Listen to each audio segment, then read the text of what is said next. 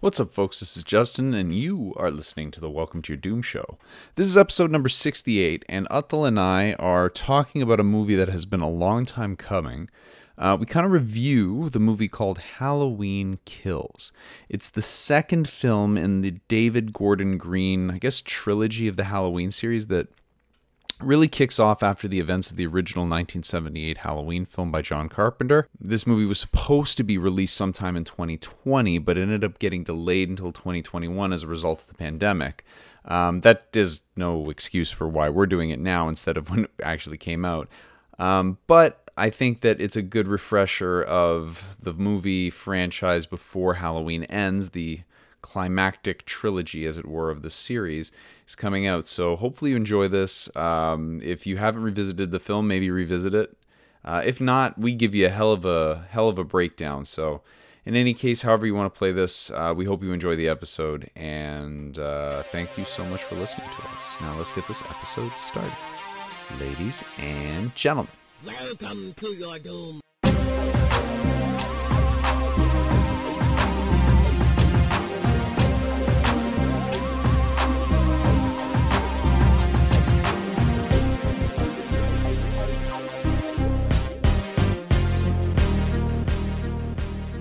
What up, Doomers? It is your favorite harbingers of doom, Justin Carcasoli. and Atul Katru. And uh, yeah, man, it's Halloween. Well, it's the month of Halloween at least. Sure we're, is. We're getting a, closer every day to probably our favorite holiday. It isn't really a holiday, is it? It's kind No. of just the day No, that everybody just resigns the fact that you got to give out candy and be out late. That's right. That's right. I uh yeah, it is the the high holy season as I've heard someone else refer to it. Um and yeah, I've got all my decorations out on the lawn there. I'm building a, a new so built a scarecrow last time, building a new one this time. Uh and uh we you actually I went over to your place and we actually built kind of the frame for a headless horseman, which is all rigged up in the garage, but I haven't kind of like filled him in, like literally haven't filled him in. He is just he's just clothes, empty clothes dangling from a frame. He needs to put on put on a little bit of weight. Uh, so I gotta I gotta stuff him, and then I gotta put him out near the tiki bar in the backyard because I've named the bar like in the fall season. I just drew it like the sign on a chalk. I called it Horseman's Hollow. So I'm pretty pretty excited about that. I think that's um, it's the first time I'm getting to use it like this year because the deck was recently completed in, in late summer. So uh, I'm gonna have a few people over and uh, and have a few drinks by the tiki bar and uh, you know have this guy propped up next to it, you know, as like the as the as like the mascot. And then uh, Sick. yeah, the other the other um, scarecrow I'm building, just a small quick tangent. Like I wanted to create these like spirits of the season, like these characters. So I actually named them. So the one that we na- that we built last year, uh, was it last year or the year before? Last year. Last year, yeah. Last year was the first time. Uh, that one is uh is the uh oh god what was oh yeah the um the harvester that's what i call him because he's kind of got a he's kind of got a, a giant wood it's like a branch that i found on a tree that looked exactly like a giant sickle i guess is the right term or scythe Sickle, yeah. yeah or like uh, what you would use to kind of like i guess cut crops and what whatnot um so i called him Wheat. the, yeah what's that Wheat. wheat You'd be cutting wheat. wheat yeah is that h w h w Wheat. I feel like if you if you farm wheat, you have to pronounce it wheat. wheat whooping cough um Whooping. Yeah, Um, sorry. Yeah, so I'm calling him that because I kind of like have this idea that he's, you know, the, these characters, these these these spirits of like autumn aren't like evil. They're kind of like a play, like a morality play a little bit. So the idea is that this harvester is like he harvests what you what you you know what you've planted all year. So you kind of like the whole saying is you reap what you sow. Um, and the harvester always collects. That's like the the two line sort of description of this character. So like if you've done, you know, if you're a good person, you know, i i or if you've done questionable things like over the course of the year, like the harvester comes to collect. Um, and kind of like a like a Krampus sort of like character uh, who uh, like the shadow of like Saint Nicholas or whatever. So that's that was the harvester, and then this new one I'm building. Hopefully, I get it done. Uh, I'm calling him the merchant, and he's kind of like this hunched over uh, scarecrow that's like holding a, a cane, like a wood like staff, and he's got all like this big hunchback as if he's got a whole bunch of stuff on his back and branches shooting out of his back toward the front. And i'm going to dangle some things in the front like odds and it like oddities that you can buy from him. He's like Yeah. kind of like this traveling this like traveling merchant. And you can you can buy things like you maybe you can buy like wealth or like happiness or love or whatever even like stuff like that even like intangible things like that. But it's like are you willing to pay are you willing to pay the price that's required to to to obtain those things from him? So that's like another sort of character that i'm trying to build. So uh yeah like it's a lot of fun to just fuck around and do this and do this stuff um i So love both it scarecrows are kind of built around commerce in some way, which is kind of interesting. like, one is like you purchased a ticket, now you need to reap what you sow. You get what you paid for. You get what you- and then the oh, other yeah, guy, so- literally, you pay for something and you get it. So Yeah. it's kind of the opposite. yeah yeah i mean it's it's fucking high fiving in the back. Yeah it's kind of a bit of a racket that they've got going they're they're actually in cahoots Yeah. but uh, but yeah, so so it's kind of fun to do this to do this stuff, and I got them all lit up in the front with these with these floodlights and things. I also bought last year a day after Halloween.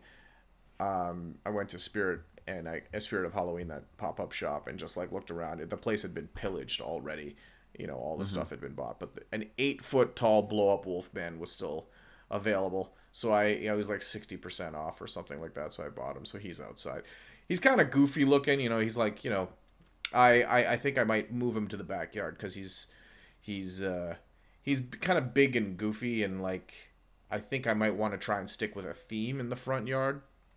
Yeah. And then when I have people over for Halloween, like the Saturday before Halloween, maybe maybe uh, mix things up a little bit, move things around, but but keep keep the front yard as something that's kind of like like ethereal, like kind of creepy, but also like super textured and like very much of the time period of meaning sorry of the time period. I mean of the season. Uh, Yeah. It's seasonal rather than directly tied to Halloween. Um, but uh, but uh, but yeah, so that's kind of like what I've been doing, you know, all month. Other than you know, kind of trying to watch you know horror films when I can. I haven't really gotten through much of my Halloween list this year, unfortunately. But uh, but yeah, um, that's what I've been doing. What have you been up to? Um, prepping for the Casa Loma extravaganza. Oh, yeah, so that's right. We got that coming up this week. That's whenever right. this episode this episode will come out this week, I would imagine, because I kind of want to get it out before we actually see Halloween. Ends. Ends. Yeah. Um, but yeah, uh, so you know, every year we usually we do our Casa Loma outing, which usually starts, I think, always starts at our place. Um, and we always have drinks and libations, and both of them given they're kind of the same thing, and snacks, and we just party a little bit before uh, we leave. That is a word that is uh, that's not used that often, and I think I know why. Just because it sounds dirty. That word sounds, Libations? Yeah, sounds dirty. It sounds like you know a female body part. You know, like uh, or you know, like I don't know. There's something weird about the word libation that found that sounds Hmm. weird. I think it sounds like smooth. Like Yeah, I'll have a libation, Yeah. a little libation for everybody. yeah, You want to try my libation? yeah. It sounds My like libation. a yeah, yeah. It sounds like a like a moist, uh, you know, body part or like a weird slimy. Why are you trying to ruin this Internal- fuck, this internal word for me, man? I really like this Yeah. word. libation? Yeah, man, class up the joint, man. If you're saying libation, that means that you're gonna have a nice cocktail or something like Oh, that. Oh man, you you just say drink. Might as well be drinking drinking a 40 OE out of, out of a paper bag next to your hobo friends, Uh, well, yeah, I guess which you wouldn't use basically was me in university. Yeah, that's, that's true. That is true. You were you uh you were definitely the first guy I'd ever met to. No, actually, that's not true. That's that's not true. That's That- you that's grew up in to say- Don't you dare. I was don't gonna say that you don't were the you dare. first guy I ever knew that drank like a full bottle of OE, and that is absolutely not true. I am full of shit. Right. I am full of shit. Yeah. Yeah. it's hard to beat. But it's hard to beat three dollars. I've never drinking a bo- dra- drank a bottle of OE. Like that's an experience I haven't You've had. tried you know, like it. you know, like I. There are things that I, I wish I didn't in high school that I never got the experience. Like I never got that summer job in like retail, you know, or or at like a like a supermarket or something like that, where all my friends used to work at like a no frills, and they Yeah, had a yeah. blast working there, and I never worked there, you know, or I never or I never worked in at a mall, you know, in uh, in retail where my other friends worked there, and you know, like I never had that like summer work experience. Um, Yeah. I uh, like to add to that special experience I never had. I never slammed a bottle of OE when I was in high school. Hmm. So well, you know, I could always stock up on those on the weekend, and then let's go, we'll each baby. have- I mean, we each have. we were. I'll have them on ice, so it'll make it look nice and classy. I'll pour. I'll go inside and I'll be like, guys, I'm gonna pour you some champagne. And just put them in like champagne flutes, and then I come out with it. champagne flutes, bro. Lo, that is excellent. Like if you come Trick out, or treat. It is not a treat. It is all trick. Can you imagine like drinking that and like, "Oh, this is uh this is this is an interesting champagne you've poured for us." Yes, it is from the uh the old English word for go fuck yourself because that is OE. Oh, I'm gonna do that. Yeah. I'm gonna upset everybody. Can you imagine? Can you I'd imagine? like oh my god! If you buy if you buy like just one bottle of OE, okay? If you do that for this Saturday, and be like, oh, we have this special like uh you know fall champagne or whatever. Why don't you guys give it a go? like and and just let's just and we should film it and let's just see what happens. And like if people try to be nice, you know, be like, oh Yeah. yeah, you know that's that's okay. Or I'm sure Nader will just spit it out on the spot Well, and be hold like, on. Of the people coming, we know that Nader is a hardcore listener to this podcast. He's probably listening to what we're saying right now, and he's gonna know. He's gonna. So the trick is we need to release this podcast that Saturday, uh, yeah, that's. and then yo, this oh, is that's what we're gonna do. We should is what we're do it, do. and then Yeah. play the first ten minutes of this podcast. No no! It's gonna be no no. We're not gonna do that. What we're gonna do? We're gonna release it Saturday uh, as of the day of Castle. Like I'm gonna schedule it to drop on Saturday. okay, And You know what's gonna suck is if this doesn't drop Saturday, but it will. I'm gonna make sure that this drops Sure, Saturday. sure, sure. I'm gonna drop this on Saturday, and then what's gonna happen is all of this is gonna transpire, and then the next day when Nader goes to listen to this podcast, he's gonna hear all of this. And Nader, I'm sorry, but we got you. we got you, buddy.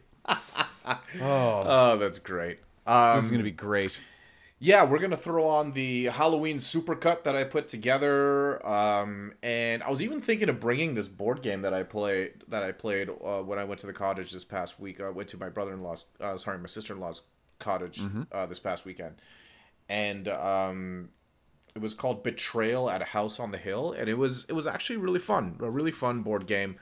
Um, Okay. I won't go into too many details right now because we we had, we got a movie to review. But if suffice to say, quick so, uh, synopsis where it's like three to six players explore a house, and the house has like there's a whole stack of tiles that represent the house. So when you go into a new room, you draw a tile, and it's like the house, the mansion that you're exploring is kind of dynamic in that way because it's all shuffled up together and you're kind of the house looks different every time but then at a certain point during the game while you're while you're exploring, a haunt event begins. And there's a whole book with about 50 different haunt scenarios, and you read the haunt scenario. So there's this, so one of the members of the team becomes a traitor.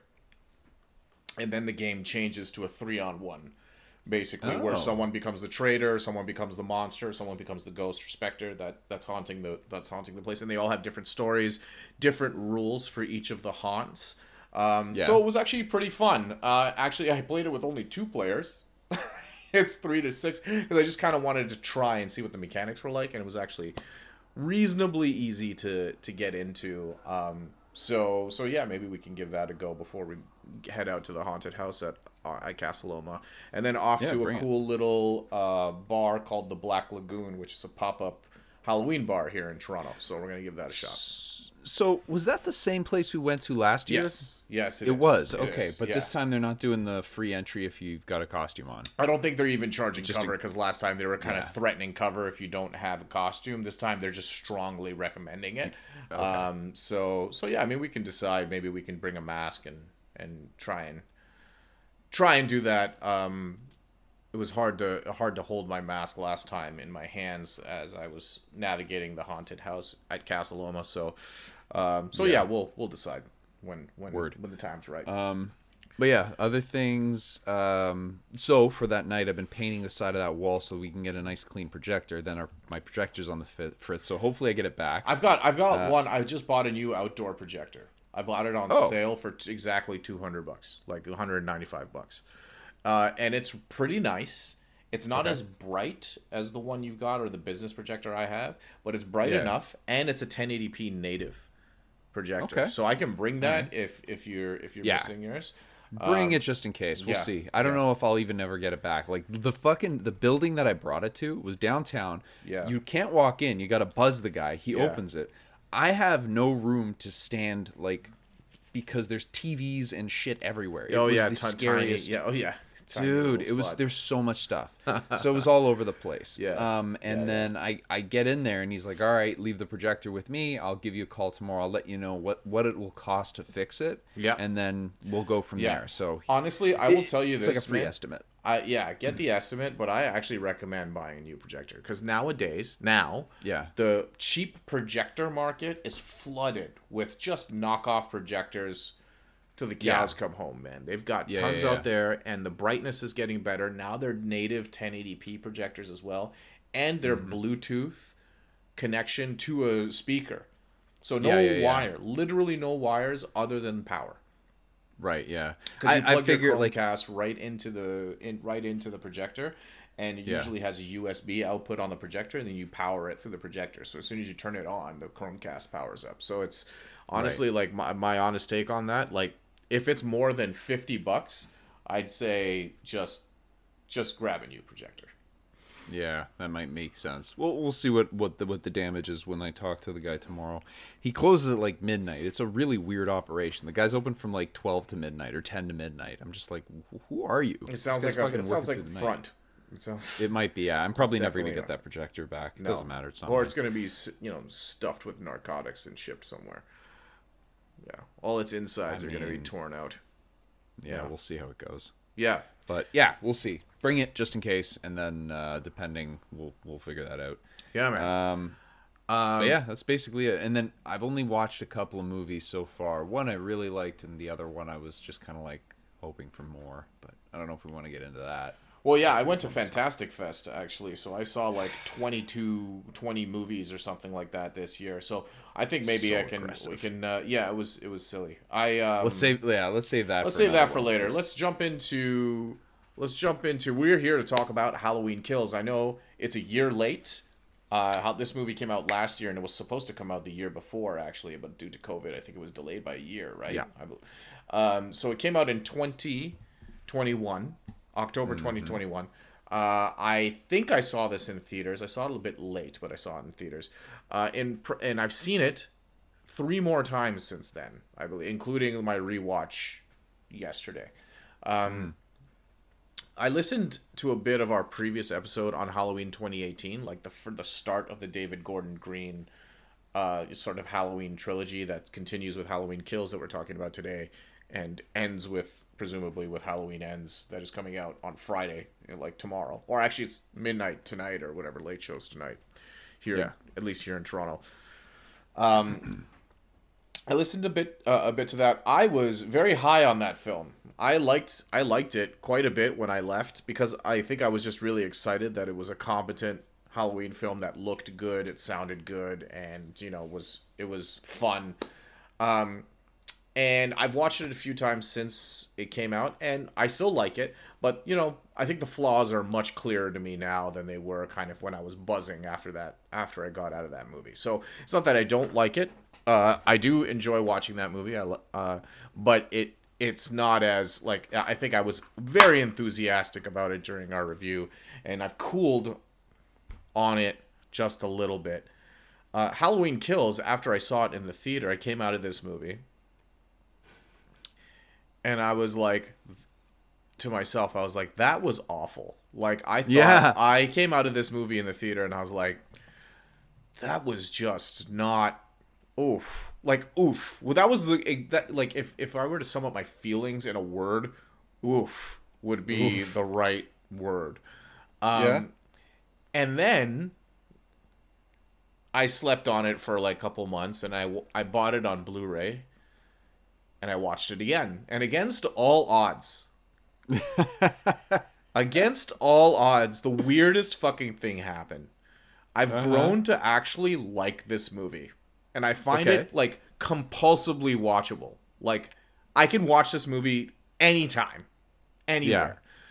It's got these like grand ideas with like s- coupled with like severe logistical issues Yeah. and like some beautiful photography Yes. and like also like coupled with monumentally just stupid characters just really really Yeah. dumb decisions like prometheus level dumb decisions you know um yeah.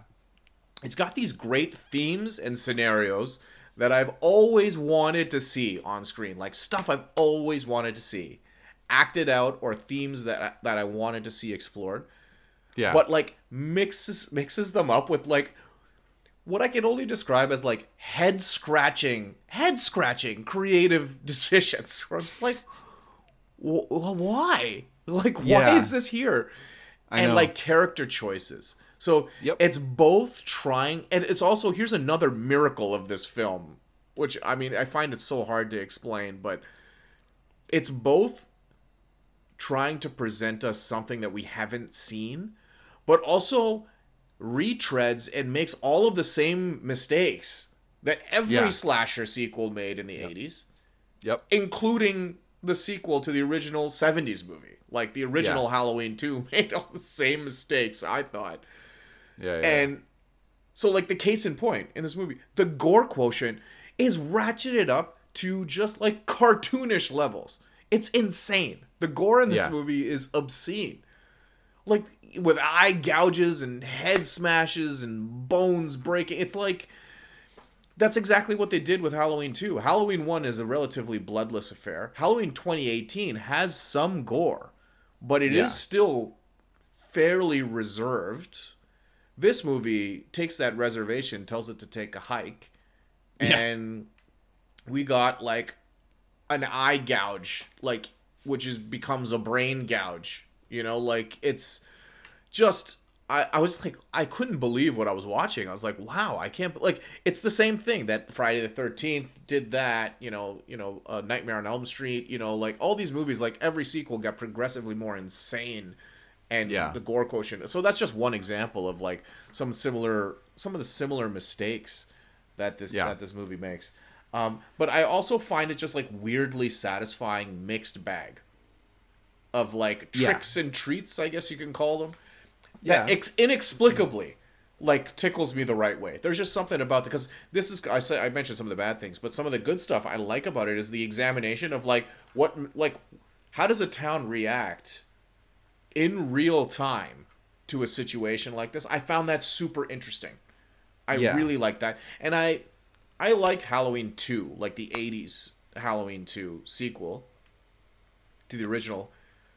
It's fine. It's it's it's a decent like I think it's a decent uh, a slasher film. But I've always I've always wanted to see like I'm like why you know, I always thought it was a bummer that they, they they set it in a hospital and it was like this other controlled location and nobody else knows what's going on still like it's still a mystery.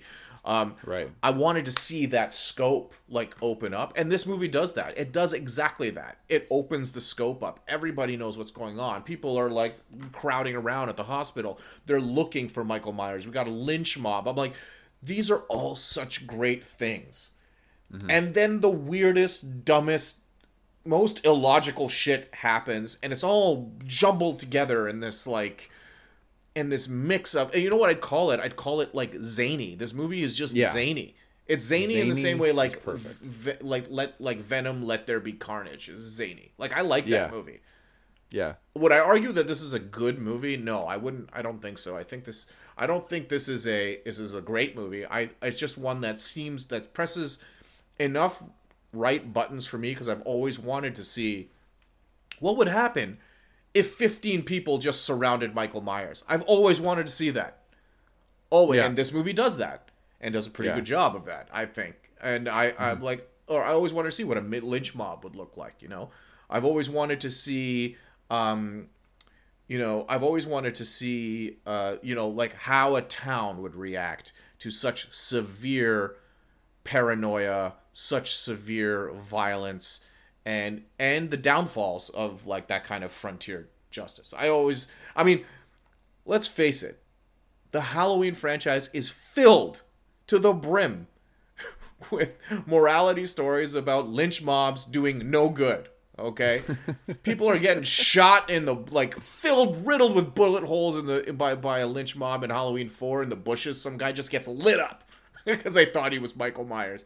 Uh, Yeah. in Halloween Two, poor Ben Tramer. what happened. Poor Ben Ben, Tramer. Tramer. in the in the mask in Halloween 2. Loomis murders him on the street and sets him on fire at the beginning of Halloween 2 in uh in uh in the 80s sequel, right? Wait, hold on. Stop.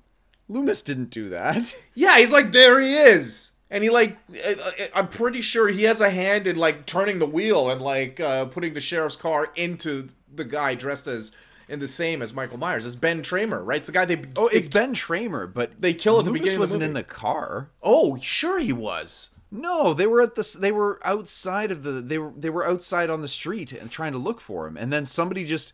Ben Tramer wasn't cro- wasn't looking when he crossed the road, and this fucking car kills him. Oh my god, I think you are so wrong about that. I, Ben I don't know. It's been Tramer a long time death. since I've seen two. I'm gonna. Are you just gonna watch the video? now. I'm just gonna sort this fucking out right now. Please do. I, I'm pretty sure they're not in the car. Poor. I think they run up. Ben Tramer. Can I just? Can we just pour one out for Ben Tramer? That was the other thing that disappointed me about this movie. He is Ben Tramer is not in this film. He is name dropped though. Old Benny Tramer. He's name dropped Yeah. by the sheriff, and I was Yo, expecting he's him gonna to show save up. the day In the- in Halloween Ends? He's gonna save the day. Yeah, absolutely. Oh wait, wait. He's oh no, you're right. guy. You're right. They were in a car. Now they're now they're ch- like Loomis and the sheriff are chasing after this guy down Right. the street. Oh, oh, okay. I'm sorry. Loomis pulls his gun out. okay, and is being restrained by the sheriff. Okay. All right. All right. Let's let's keep going. He pulls the gun out. Wait. Oh my god. Oh my god. Okay. So he pulls the gun out. He's about to, you know, put two in, in this kid's chest. Okay, Yeah. walking around in a Halloween costume. Kid turns around, probably really frightened, and then gets smoked by a police car. So hard. Absolutely ruined by this car. And I'm watching the scene, and the car, he's pinned to the front of the car, and he smashes into a van. So now Ben Tramer is cut in half and the and both cars explode. so now Ben Tramer's not dead. He has been he, he is set on fire and dies a slow, slow, painful death. Um. Anyway, and he did nothing to deserve that. nothing. He's you see his reaction to when fucking crazy, crazy Doctor Loomis pulls out his piece on the street, just starts waving it around. He starts walking faster, and gets smoked by the police car. Okay, You know- sorry. That was a that was a long tangent. I've been talking for a while. Listen, listen. Justice for Ben Tramer. Halloween ends. Ben Tramer's coming back. Let's let's put the, let's put the good vibes out there. I think it'll happen. I Um, hope so. I hope we see him in a big way. Yeah. So anyway, uh, it's a mixed bag. Uh, it's got things I really like, and it's mixed with some things that are just don't work and are so weird and quirky and for no reason. Um, and I just think it's uh, I just think it's an interesting movie to watch, and it's it's actually I find it very entertaining. I find the movie very entertaining. Sorry, those are my non-spoilery thoughts on the film. Justin, what do you think? some echoes. Um, I definitely. It took me a few days to process what I'd watched. So after I finished watching it, I had the same reaction of you as like, I did not like that. I did. I, I didn't. I didn't like that very much. Is what I thought. Is that Right. not liked? Um, but then I started thinking about it a little bit more, and I I slowly became to kind of accept or sorry, slowly started to accept the fact that I kind of looked at this film as if it was knowledgeable that it was a sequel. And uh, because of that, I think it tried to ramp everything up as these horror sequels done. Yeah. Sort of as if it was a parody of a horror sequel. Yes. It was a horror sequel obviously, but Yeah. like trying to parody like the the standard tropes that you see. Yeah. Higher body count. Um I don't know if I'd say bigger stakes, but like just more fodder for for the um uh, for for the slasher. Just overall ridiculousness, not really trying to to build too much on the mythos, let's say, but just like just let's ramp it all up and let's get schlocky. Like that to Oh, me is kind of- schlocky's a good word for it. yeah, one, once I started kind of thinking, you know what, maybe this is what they were going for. I started to kind of accept Yeah. it a little bit Yes, more. same. And Maybe on that's rewatches, I think that there is there's certain things about it that are actually really nice to to see. But and and I liked to your point, I liked some of the big ideas that they were flirting with. Yeah. The problem is, is I felt like every single one was very half baked, and I Oh, yeah. don't feel like there was ever like a good resolution to anything. Yeah. because like, like you know, when the angry mob kind of realized they were an angry mob, and they're like, ah, shit, we're an angry mob. They just kept being an angry mob. like, i i- except they were just they're like, all right, let's go be an angry mob after the right guy. Like it was just yeah. like and just a lot of just scenes that just like why why is this in here? Yeah, Like, yeah. they spent like i don't know maybe five or ten minutes of a 90 minute film or whatever whatever duration the film is uh, but they spent like a, a chunk of it of him just viciously murdering a family who doesn't it they don't mean anything. It literally they mean nothing and it's brutal and they spend Oh, all yeah. this time and focus on it and for nothing. And it's just it's one of these things that you play it back and you're trying to think like what are they trying to say? What are they trying to do with this movie and the only thing i could think of is they just want a higher body count you know what what would be a better way for michael myers to be able to kill people well guess what he can fight like steven seagal now okay surround him by, with 20 people he'll deal with it it's just they're just Yeah. adding in that schlocky stuff to be able to increase that body count and increase the gore like you said Buddy, Um, can, can, so you mentioned a, a key term there the Yes. body count. The body count in this movie is fucking obscene. It's obscene. I I think it's the highest body count in any I- kind of like in mm-hmm. any kind of just like what was I going to call it? Like human Singular slasher. slasher, Yes, human, human, yeah. being slasher film. Yeah. Like any slasher movie that was built around a human stabbing people. yeah I think this is like the highest body count that I have ever seen. I think you're right. He fucking just just the oh, within the first 10 minutes he's killed an entire squad of firefighters. Yes. by hand. the the thing the thing that blows my mind about that too is the force at which water comes out of a fire fire per, man Don't- fire person's not? hose. You want to wait? Yeah, let's wait on that one. Let's wait on that one. I got so much to say about that fucking scene. Let's wait. on- Let's wait on There's that There's so one. much. But but one of the things so I'll say this. I so for all of this nonsense, there's a lot of really good good imagery in this film. Oh man, Um, I, yeah, I do. I, I I love the way this movie looks. I like the way the 2018 movie looks. I think that Yeah. it looks so good.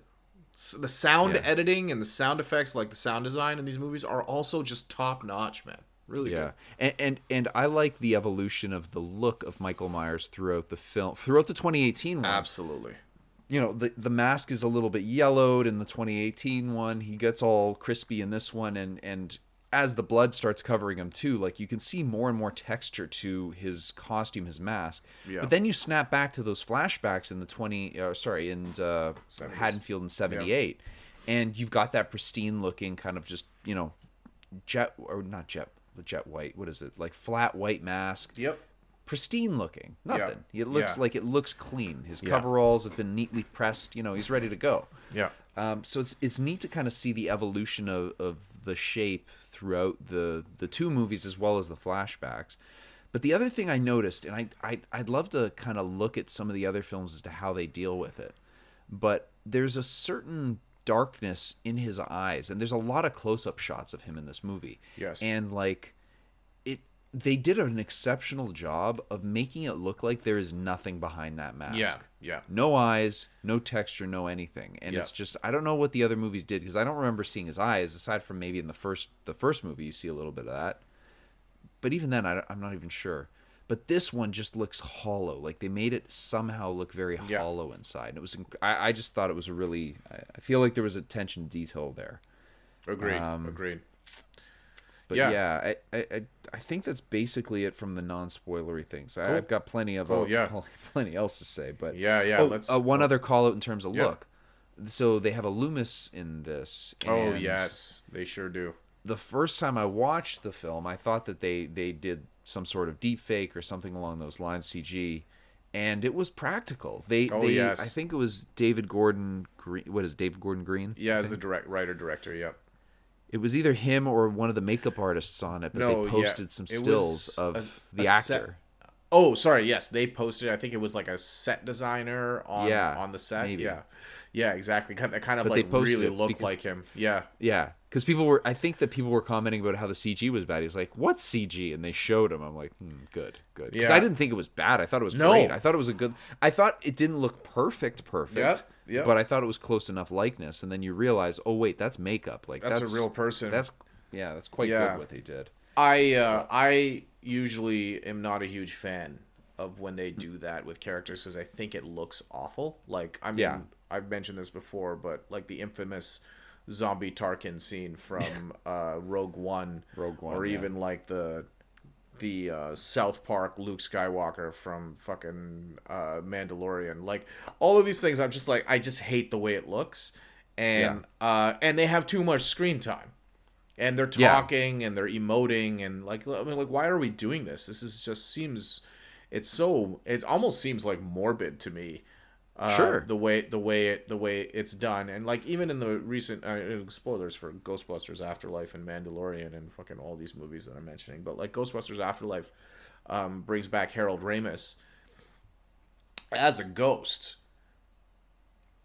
So there's something oddly fitting there. Still kind of Mm-hmm. morbid, but oddly fitting. But he doesn't say anything Yeah, in that in that movie, which I very Right. much appreciated. He doesn't talk. He just looks. He does emote. He does have a lot of like he does have close ups and stuff, which I, I was I was not again not crazy about. But this movie, there are no extreme close ups of Loomis, and when you see him, he looks convincing. I'm like, oh, this Yeah. guy looks like fucking Loomis. Looks like Doctor Yeah. Loomis, and I was very impressed when I even when I saw it in the theater, I was like, that was great. Is that, you know, that was great. You hear him off camera. Yeah. He doesn't do like big monologue deliveries. He's not a big character in the movie. They really trimmed, uh, really trimmed it down to Correct. something that this is probably the most tasteful, uh, kind of callback, nostalgic callback to, you know, as far as legacy sequels go, in my opinion. Um, so yeah, I did really like that, and the fact that it was practical, it made so much sense to me because it looked very good. And there's a little featurette on the UHD, on the 4K UHD, that talks about that. They basically just Nice. The guy was just working on the set. They didn't. They, he was just working on the set. They're like, "You look so much like Dr. Loomis. We should use you in the movie." So they did that, and they put prosthetics on him. And um, obviously, they redid the voice, and made, I think they they kind of like used old samples of uh, uh, Mr. Uh, Donald Pleasence. Pleasence. Yeah. Uh, but uh, but yeah, no, Strangely so- enough, wasn't very pleasant in this movie. I'll stop. I'm sorry. yeah, you cut the shit. You cut the shit. I'm sorry. Um. Yeah. So so yeah, no, I agree. I just I agree. thought of some. Sorry, never mind. Yeah. We'll get into it when we talk about it. Um, yeah. Okay. So uh, I think we're both coming in with like a weird mixed bag where we. I, I didn't realize that you you kind of found re. You discovered reasons to like this movie. I'm kind of pleasantly surprised about that. Kind of like the same trajectory where we both did not like it coming out of it the first time, but it's kind of like something weird about it. Something's like grown on me. The exploitive, the trauma exploit. It's like the trauma exploitation years that we've had where like every serious elevated quote unquote i hate that term but you know movie is always dealing with trauma to make it so serious this movie deals with trauma but at cartoonish levels it just like turns everything to 11 yeah. to the point where now we're in zany territory, you know, hokey territory. Um, and something about that, there's something entertaining about that to me. Um, Yeah, yeah, I mean, look, it's got a place. there's an A for effort here because uh, Evil tries tonight, and this is Halloween kills and kills and kills.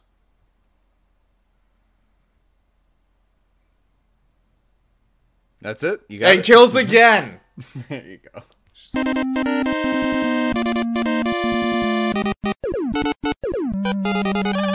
bitch. He just keeps killing in this movie. This body count is insane.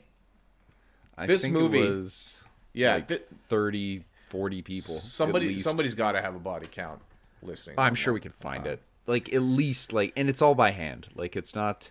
It's not like he he ran a bus off the road and Yeah, yeah, no, no. This bus. is all. Like, these he- are these are hand rolled kills. You know, yeah, he's- handmade. He's, rolling up them sleeves. oh, Jesus. Let me get You my make it sound on. like you make you make it sound like he's about to jerk everyone off to death. Spitting in his hands. Why is he spitting on his hands? Oh boy! I mean, there were there are worse ways to go. Anyway, so uh, on October thirty first, in nineteen seventy eight, that's where this movie opens up. Deputy Frank Hawkins, who is played by a really uh, good actor who was in another. He's been in a lot of cool movies. One of which is Summer of '84, which is like this like uh, '80s sort of thriller suspense coming of age story. Uh, highly recommend checking it out if you haven't seen it. Uh, cool actor. Was I was very happy to see him in this. Not as happy as I was as to see during this flashback to see who his partner was. His partner is played by an actor named Jim Cummings. And Jim Cummings is a writer director who did a movie that I really enjoyed called The Wolf of Snow Hollow. Okay. Uh, really enjoyed him in that. He's done, uh, I did another movie called, he wrote and uh, directed a movie and starred, sorry. So wrote, directed, and was the star of The Snow of Wolf Hollow. The Snow of Wolf Hollow. The Wolf of What's Snow this guy Hollow trying to prove?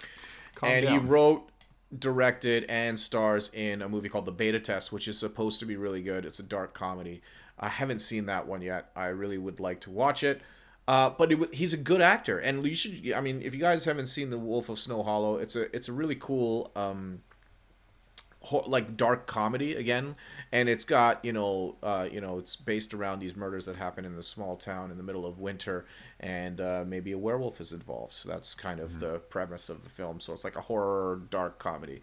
Um, really cool and really cool to see him in this movie and he's pretty good for the duration that he's in it because during the scene uh, it shows what happens at the end of john carpenter's halloween uh, the 1978 one where loomis looks out the window at the end of john carpenter's original and notices that michael myers has disappeared. So this flashback takes place in 1978 and michael is just walking down the street walking off those six shots he took to the chest uh, that Loomis uh, that Loomis uh, imparted to him. So now these cops are chasing Michael and they have this conversation where they're like, "Hey, you know, Jim Cummings' character says, "Hey, you know, I knew Michael when he was younger. He always just kind of stood in his sister's room and looked out the window." And this is this is something I quite liked. You know, they're adding to like this this weird sort of mythology about like Michael being one day he just snapped, but he'd always stood up in that room and was looking out at Haddonfield and all this stuff. So they build up this mythology, which they kind of try to pay off a little bit later in the movie. They go to the original house. They um, these are small town cops, man. Um, I know a lot of people play complain about law enforcement in slasher films. I can believe it in a small town that they're not particularly well equipped to handle a scenario like this. They're not particularly well trained. Michael Myers to gets say a little bit for a lot because these are the worst cops in Yeah. cinema history. yeah, so these guys uh, They're not paying attention. They're shooting each other. Yeah, they almost They're shoot scaring each- children on the street. Like they're not very good at their jobs. That's One right. guy's doing a cover up in front of the rest of the cops. He's like, "Give me your gun." It's like, bro, we're surrounded by people here. Everybody's gonna see this. Yeah. Yeah, so he um he actually uh, Michael Myers gets the better of uh, Jim Cummings' character and Deputy Frank Hawkins, who is uh who doesn't know what to do. Is he's a newbie, he's a rookie. He accidentally shoots this his partner in the in the neck. Michael gets away, um, and there's he's kind of left with this sort of guilt of having shot his partner by accident. They catch Michael standing outside of the house, surrounded by cops. Now we're still in 1978. It always makes me laugh how he's standing. Yes. He's standing. the way he's standing is as if he's trying to show everyone his junk. Like that's he's kind of like got his waist forward and his hands sort of back. He's just like, check out my package. That's kind of Yeah. what the way he's standing. I'm like, why is he standing like that? It's it, yeah, you're right. So it's like it's pelvis forward, shoulders kind of Back a little bit. hands aggressively down. Like it looks yes, like he's pulling push- his shoulders He's down, pulling his shoulders down. but his neck is kind of like this forward. Like it's Yes. all he's. And- it's a very strange posture. It doesn't look And comfortable. The fact that the mask has a little bit of a tilt, it looks like he's smiling. Right? So it looks like so he's just kind of like giving you the eye and smiling and be like, "Hey, what do you think?" You know, Yeah. like that's that's kind of like the way he's standing there and it always makes me laugh. I've seen this movie what, 3 or 4 times? Every single time Yeah. that shit makes me laugh. Um, Oh my god. Right. So this is uh, deputy. Uh, sorry, this is Deputy Hawkins, and now he's sher- He's uh, is he a sheriff? He's not the sheriff. He's uh, he- I don't know. He if better not be. He's, Not qualified. because he uh, he is um, played, and I, I think this this actor is really great. Um, and now Will I'm- Patton? Will Patton. I think he's great in a lot everything that he's in. He does a lot of great uh, audio books too that I've listened to. Um, Will Patton was stabbed by Dr. Ranbir Sartain uh, in the previous film, uh, but is alive, and I was very happy to see this. Um, Yeah. I was kind of happy to see that you know he was still alive. Um, in this flashback, we're also introduced to uh, t- Tommy Doyle, uh, who uh, is running around trick or treating again back in 1978 and has a run in with Michael. This whole L- pause. Yeah. That's Lonnie. That's not Tommy. Oh, Doyle. I'm Tommy sorry. Doyle's- yeah, that's the new character, or sort of new character, but this Lonnie character sorry, I'm uh, sorry, was the one that had right. the run in. And also, Yes. they managed to bring in Rob Zombie characters into this movie because the fucking Mulaney's that were there, the ones that were picking on him, were Yeah. so, so out of left field. Like I- they didn't fit into the movie at No. all. No, And it again, No. it's just it's one of those things that like spending time on. I mean, this Lonnie character really didn't need to have any screen time. It could have just been Cameron's dad, and that's that. That's right. But they had the Mulaney's, and then the cop comes by. That's what I was talking about. Them not being good at their job. Yeah. The cop basically is like, "Hey, there's a murderer on the loose. Figure it out," and drives away aggressively. he literally says like, "He murdered Go three home. kids," and then he drives away. peels out. Yeah. Peels out. Yeah. Doesn't even like. Oh, that's because he's kids? he's taking his, he's taking his own advice. He's just getting out of town. it's just like I'm out of here. it.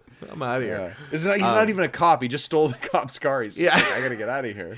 Did you uh, did you notice that when the kids are picking on Lonnie? Yeah. Again, this is all everything we're talking about here is in this 1978 flashback. They're picking on Yes. Lonnie, and the one girl grabs his lollipop Yeah. and fucking aggressively licks it and throws it in his face. Did you? I think Yeah. that shit was so funny and out of left field. It was so random. She just like, yeah, grabs it and then like throws it in his face. I'm like, that's a hell of a thing to do. That's a hell It's of a like- thing to do. Super Troopers soap bite crazy. Yes, it was just this is an there was no hell- reason that they had to do that. Yeah, And yeah. they did it. Yeah. Um it, it's Yeah. just like that that scene to me is just like and it's it's the same like I feel like this this movie has a lot of these where you're going in a certain direction and then it's like this speed bump of a weird ass scene. Yeah. It's like Like what? is this? and then all of a sudden we're back on back on the main tangent. Like That's right. That's right. what?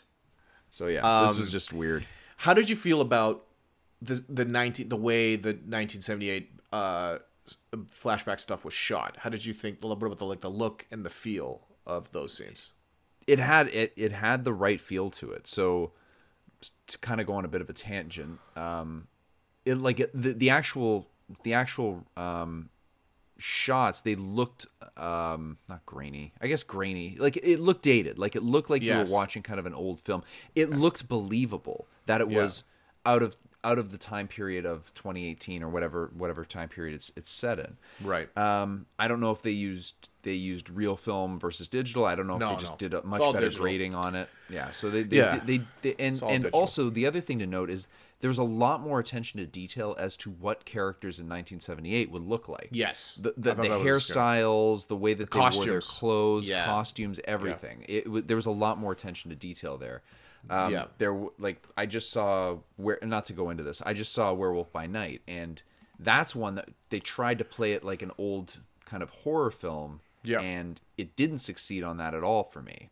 Right. Because of those small details. Like Yeah. everything looked too polished. Yes. Um, the film, the, the the actual look of the film, not grainy enough. Not like they didn't do the right treatment to make it look aged. Yep. And Yep. yeah, On I, that- I yeah. think that this did a good job with it. On that Werewolf by Night piece, and again, I, that's actually one of the secret screenings that are, that happened at uh, Fantastic Fest this year. Um, and what I noticed from Werewolf by Night was it's a veneer. I enjoyed it. It was Yeah, fun. veneer. It was Yeah. fun, but it is a it is a 1940s universal horror veneer that's been Yeah. put on the Marvel formula. Yes. And on the surface level, it looks and different. It sounds different, but ultimately, a lot of the same marvelly stuff kind of just like happens. Um, having said that, it looks like a digital movie yes. and it looks like uh, you know they just turned down the saturation. Uh, it doesn't look particular like it looks about as convincing as the first scene in in Van Helsing, which is also shot the same way, which is you know like a black and white veneer on top of digital photography because digital effects will never look convincing in that regard. And there are a lot of digital effects in an entire character that is digital in um, Werewolf by Night. So it breaks the immersion. It, it breaks that it breaks that immersion. This movie, I think, does a reasonable job. I watched a little featurette on this again on the 4K, and the guy was saying uh, how they lit those scenes was harsh lighting. There's not a lot of diffused lights, I guess, in the 70s where they're using harsh lighting, um, and a lot of that like very high contrast look. And even the original the original halloween definitely looks like that. You know the shadows and the house shadows getting cast onto the house from the tree is always like it's like super dark and super bright you know? Yeah. um and it plays into michael's mask and how the mask can be seen and how his body just disappears that's that that kind of stuff. So they play that up and it's good. It's digital grain it's digitally graded as well. Uh, so all of it is like digital playing with digital you know knobs and stuff to make it look like that but it is a little more convincing. I wish they went with like an anamorphic lens. Um, if they can mimic that that would be really cool. But ultimately i think it was a reasonable flashback. Again i'm not i'm not always big on those flashbacks. That try to recreate every little thing from something you've loved in the past. But um, i think they did a reasonable job here. Um, so yeah. Okay. So that's the that's the the the flashback. Um, and uh, beyond the flashback you know like this is uh, basically we follow um, one of the teenager char- characters who's running around after he threw uh, his girlfriend's phone in a in a bowl of fudge or something in the first movie and I was so pissed off about that. But he's running around looking for his friend who is impaled on a spike uh, in uh, on a gate somewhere. But he uh, he stumbles across the uh, uh, Frank Hawkins deputy sorry Sheriff Frank Hawkins and gets him to the hospital. So now we've got we go to this bar, which looks like a fun time. This is also I think they did a good job at this bar. It just looks like a fun time. Everyone's out on Halloween, like just chilling, like doing a doing a talent show. Um, and I'm like, this is cool. Then Tommy Doyle comes up to the stage, and uh, and and this is one other creative choice where I was just very confused about the level of intensity here. Was just went from zero to no one no people can no longer enjoy themselves at this bar. Like if I were Yeah. at this bar and this guy came up and gave the same speech that he gives here, uh, I'd probably just leave. Yeah. it was that's the end of the night there. yeah, it's a It would have very been better if he just walked up to every table and slapped one or two people at the table, and then moved on to the next table. It would have had the same effect. He uh, uh, and I can't remember this actor's name. He's a good actor, uh, and I've seen him in uh, several things. Anthony Michael Hall. That's uh, it, that's yeah. that's the actor's name. He comes up and he gives this speech about, hey, like, you, you, do you guys know what happened? In, you know, many years ago, uh, you know, the boogeyman showed up and Michael Myers did this and he attacked me. He attacked my babysitter, and he points out legacy characters from the first film uh, back, like it's the nurse, it's the um, neighborhood, uh, like the neighbor, the little, the young girl in the first film that's all grown up now. Um, and Lonnie, who is a new character that they introduced in the flashback. That had a run in with him. But he basically just tells everyone, is like, yeah, the boogeyman's to get you. Is he real? Is he not real? I'm like, whoa, buddy, we need to take this down a notch. Like, this is, it was super intense. Very strange choice on that one. Uh, they all survived an encounter uh, with them. Uh, yeah, so how did you feel about these legacy characters coming back? Um, I was okay with it. I didn't didn't mind it. I think that that introduction um, set the stage very well for the absolute menace that Tommy Doyle is in this Yeah. entire film. He is a problem everywhere he goes, Yeah, oh yeah. and yeah. this one just like everybody's having a good time. Guess what? Tommy Doyle's gonna ruin it, and that's how it goes. Uh, we're talking about like the unnecessary random quirk of this film, just like the the most random quirkiness. Let's talk about the bartender at this fucking bar. Okay, the bartender, the bartender at this bar, the guy serving the libations at this bar. Okay, nice. I couldn't understand a goddamn word he said. He had a thick accent. I don't know what kind of accent it was, but he's just like, this is like super character quirk 101. It's like, let's make this guy super memorable just by having him be unlike everyone else in this in this movie. Do you not recall this bartender at all? I think you are the only person in the entire world that is No. so enamored with this bartender, this libation server, if you will. Bartender. There's no goddamn way anybody else has the same issue. Nobody. Okay, Brian the bartender. Okay, Halloween Kills. Um, is played by Brian Mays Senior. Okay, uh, watch that scene again, and tell me like how much of that you understand. You pl- explains something about the bat behind behind him at the bar, old Huckleberry, hum, ba, da, ba, da, dum, and he says some shit, and I'm just like, what the fuck was that? I don't know. anybody anybody understand what this guy is saying? Fucking no idea. Not a goddamn clue. So I thought you might have noticed that. Maybe it's just me. It's I just- wonder if it's this like was the start. version shit. Like, Yeah, I didn't was- notice Oh, maybe it. This is Yeah. the start of just the the the extreme sudden quirkiness of this film. For me, started with this bartender character and continues uh, i- into the film. So, anyways, anyways, back to our original program here. We see Laurie and folks, uh, Laurie, her daughter, and her granddaughter uh, being uh, driven away from the burning house from the first film. And we see the firefighters show up at the house. And I was waiting for this scene. I thought the scene was going to be really cool and uh, memorable, and it was memorable for for at least like uh, reasons that I didn't think it would be. But uh, it's re- it starts off great. The firefighters go into the room. One guy falls into the trap door, uh, Yeah. and I love his reaction to when the door, the metal door, slides open and Michael Mi- Michael walks out. He's he just looks at me. He's like, "Holy shit! Yeah. There's someone else down here." I was like, "Oh fuck!" It's it's a good it's a good reaction. This is all great stuff. It's really well edited, well shot, looks great, sounds great, and uh, you know Michael uh, kills him.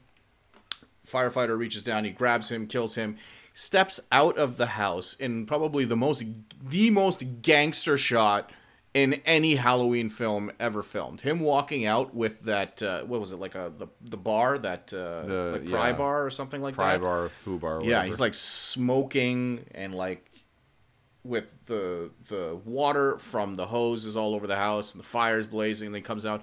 I love the reaction of all of the firefighters that kind of just looked at him and like, "Okay, this is gonna happen." Like this is like maybe they know who he. Like I always wonder to myself, like, do they know who he is when he comes out? It's like, oh shit, is that like? Do you think they know that that's Michael Myers?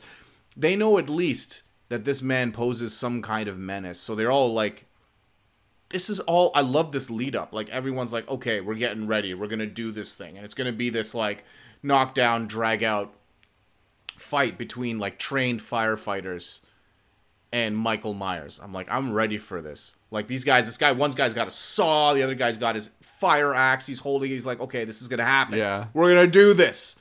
What's the move? We're trained firefighters. Okay, this guy's coming at us.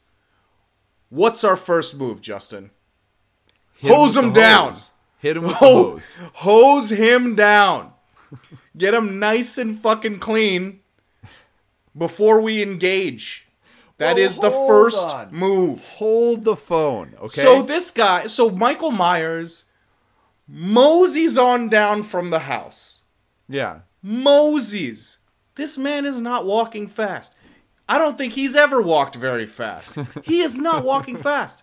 There is a guy, a fireman, holding a hose. And as Michael gets closer to him, he points the hose at him and just starts giving him a shower. just that's it. Like it's not even a high pressure hose because if I recall, it starts to go limp like as Michael gets closer, as if he's shutting it off. It's the fucking most, the strangest. Again, Yeah. another example of just like strange creative choices. You've built this moment and you started it with just the weirdest fucking thing where this guy is cleaning Michael off and just stands there while he gets stabbed in the face. Explain So- this to me. Please explain Okay. this to me. So I was so confused. the fucking force at which those the water comes out of those fire ho- hoses Yeah. would if you were a few feet away as Michael Myers was as he Yeah. was moseying up Yeah. that thing should knock you back 20 feet like the force at which it comes out of there is I don't know if it would break something if it hits you at Yeah, that distance, but it would knock you right the fuck back. Yeah. Now, the whole point of it, I guess, is what they were trying to say in the scene is that they're hitting him with the hose and it's doing nothing because he's so strong and powerful. He's walking through this incredibly High powerful pressure. stream and it's doing nothing. Sure. Now, the problem with that narrative is it looks like somebody off camera put a bunch of water in their mouth and is just because the way it's bouncing off his chest doesn't look like it's hitting with force at all. So that's what they were going for, but the problem is is that whatever effects they were using, they should have used more because it did not look like anything more than a spattering of water. Do you think there's like a there was a fireman in the back that was standing on the hose by accident? The guy gets stabbed in the The guy gets stabbed. Frank, get off the hose. guy gets stabbed in the face. He looks down. He's like, "Oh shit, sorry." My bad. Um, and then he lets go of the. Oh, that would have been great if he let go of the. He gets off the hose, and then it starts, you know, flying, Flying around, and it hits hits all the firemen in the face, and Michael doesn't have to do anything. yeah. You know that. It- anyway, listen. That's listen. what that was. That's what they were going for. The problem It is, is was that so, the effects like, were this- fucking not on par to be able to like make it look realistic. I think this movie is beautifully pho- like photographed. I think a lot of the stunts are really great in this movie, and to to to fail so miserably in conveying that this is a high pressure hose, it's it's just beyond me. It just Yeah. looks like my garden hose. Yeah. It's like I took the garden hose and you were walking towards me, and to stop you, I just shot my garden hose at your chest. And you didn't even put your thumb over top. You just kind of just Just like it's a kept, like, strong. kinda waving it, was it at me. It was a strong piss. That's what Yeah. this. That's what this. That's the level of pressure that we're talking about here. And I, I remember when I first saw this, I started laughing in the theater. Yeah. I'm like, "What the fuck is this? Like, why is this guy just standing there and just giving giving Michael a good watch? I think he was gonna pull out a bar of soap and start fucking cleaning him off. Like, what the fuck is going on here? What follows this very strange, you know, uh, starting action is actually a pretty pretty good quick scene. Yeah. But again, falls into that trope of like everyone just attacking him one at a time, which Yeah. I th- which which they fully address later in the film, which I loved. I absolutely loved like the the mob scene later in the film where he gets surrounded it plays very differently, right? Where he gets surrounded, hit in the back and like hit in the front, and like they didn't, you know, they didn't do any of that here. I thought I was gonna get that here, and I didn't. I got the, you know, you come and you attack me, and I hit you, and then you come and you attack me, and I'll hit you, and that, you know, one at a time, and just knock these guys down, and Yeah. uh, so I was a little disappointed with that. Um, this f- scene will ever for, forever be entertaining for me just for watching him take a shower. Michael take a shower, a forced shower. He really didn't like it. No, he he did did not not. like it, sir. He was just gonna walk right by them before this guy started spraying water in his fucking face. What the fuck are you doing? All right, fine. Um, Jesus. Yeah, so it's a pretty cool scene, and they they use the buzzsaw thing. It's cool. It's a cool action scene. Yeah. Um. Anyway, so that's the fireman scene. that's the firefighter scene, uh, which was played up heavily in the trailers uh, to to mixed results, I would say. yeah. Um, yeah, so uh, now the now everyone gets to the hospital, and word is starting to spread um, that uh, Michael's killing spree has started. We go back to the bar, and uh, we find that some of the patrons of the bar are the doctor and nurse from the first film, uh, and they uh, they think that Michael is in their car in the parking lot.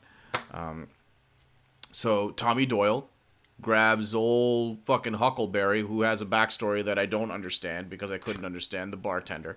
Uh, but this this bat has some kind of significance. Um, I've seen this movie four times, okay, and I still don't understand what he's saying. I should throw on the subtitles. I was but, uh, say. yeah, um, he comes out and he starts getting all revved up. You know, uh, Tommy Doyle thinks it's Michael in the car. The car drives away, gets into an accident, and there's nobody in the car. Um, everyone's warning the, the the community members to stay inside the house. Um, Tommy goes back to the hospital. Now Jamie, Jamie Lee Curtis and family are at the hospital. They find out that Michael is still alive. And I, I thought this was a great scene where they find out like they were so satisfied that Michael was dead that they killed him, uh, but then they find out that he's still alive.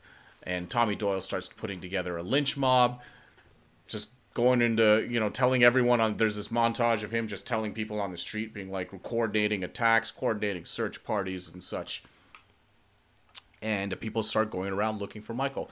I actually think this is where I started getting into it. I'm like, yes, this is what p- people would do. Like, if you've got an extreme, like this level of perpetrator on the Yeah. loose, right? And this is what people do band together, pull out the guns. Like, we don't, we don't have a lot of, you know, maybe not in Canada, but, uh, uh, you know, a lot of people own a lot of guns in, in the States. And at least I've heard, you know. I'm, I, but, I, uh, I don't know. Maybe. well, I mean, they, they opened up one guy's trunk and it's it's in his bait tackle box. He opens it up and there's like four pistols in there. So uh, so that's the that's the uh, that's the image they're peddling at this point. So they arm everyone, including uh, Laurie's uh, granddaughter, and they just hop in a car and fucking just drive around looking for looking for Michael Myers. Uh, and in one car, we've got the legacy characters. We've got um, uh, Marion Chambers, uh, uh, Lindsay, and Lonnie. Not Lonnie's not there. Sorry, Marion, Lindsay, and the two, the doctor and the nurse from the first uh, Halloween 2018, yeah. all in the same car. Yep. They find they find the kids. Uh, they find uh, the kids that um, are making trouble on Halloween, and now we get this uh, sequence that I just uh, again just strange creative Another- decisions being made here. Fucking Yeah. cartoon. It like Yeah, it starts just- from like, wow, that was a really good callback to the first Halloween film with him crawling up the back and doing the thing. Yeah. And then all of a sudden, it just proceeds to look get goofier and goofier. Yeah. Like, Yeah, absolutely, absolutely. you Um, go- you, I'll, I'll kick it back to you. Yeah, yeah. Well, I was just gonna say that these three kids, um, they have masks, and the masks are the the- they're actually the three kids from the 2018 film, but the masks are the ones from Halloween Three: Season of the Witch, Yeah. which I thought was you know that that's that's a fun callback, and it's not necessary, but it's kind of fun. Um, and I thought these kids actually played the role of little shit disturbers really well. I was very impressed with you know being surrounded by a lot of kids and a lot of nieces and nephews. Yeah, little little shit disturbers these guys were very convincing. Yeah. Uh, Michael, so so one of the characters gets out of the car and goes to the kids. Kids go home. There's a killer on the loose. Like you guys need to go home. And they're like, oh, there's that guy that's you know like coming in and out of the woods and like playing fucking peekaboo with us. When she looks back, and Michael's literally standing behind the car. The Yeah. car has three people inside that have not noticed that Michael is just standing back there, chilling. So um, the nurse from the original film looks in the looks in the rearview mirror, sees Michael. Michael does the thing from the first movie where he climbs on top of the car, hits the like a lot of callbacks to the original film. Sure. Uh,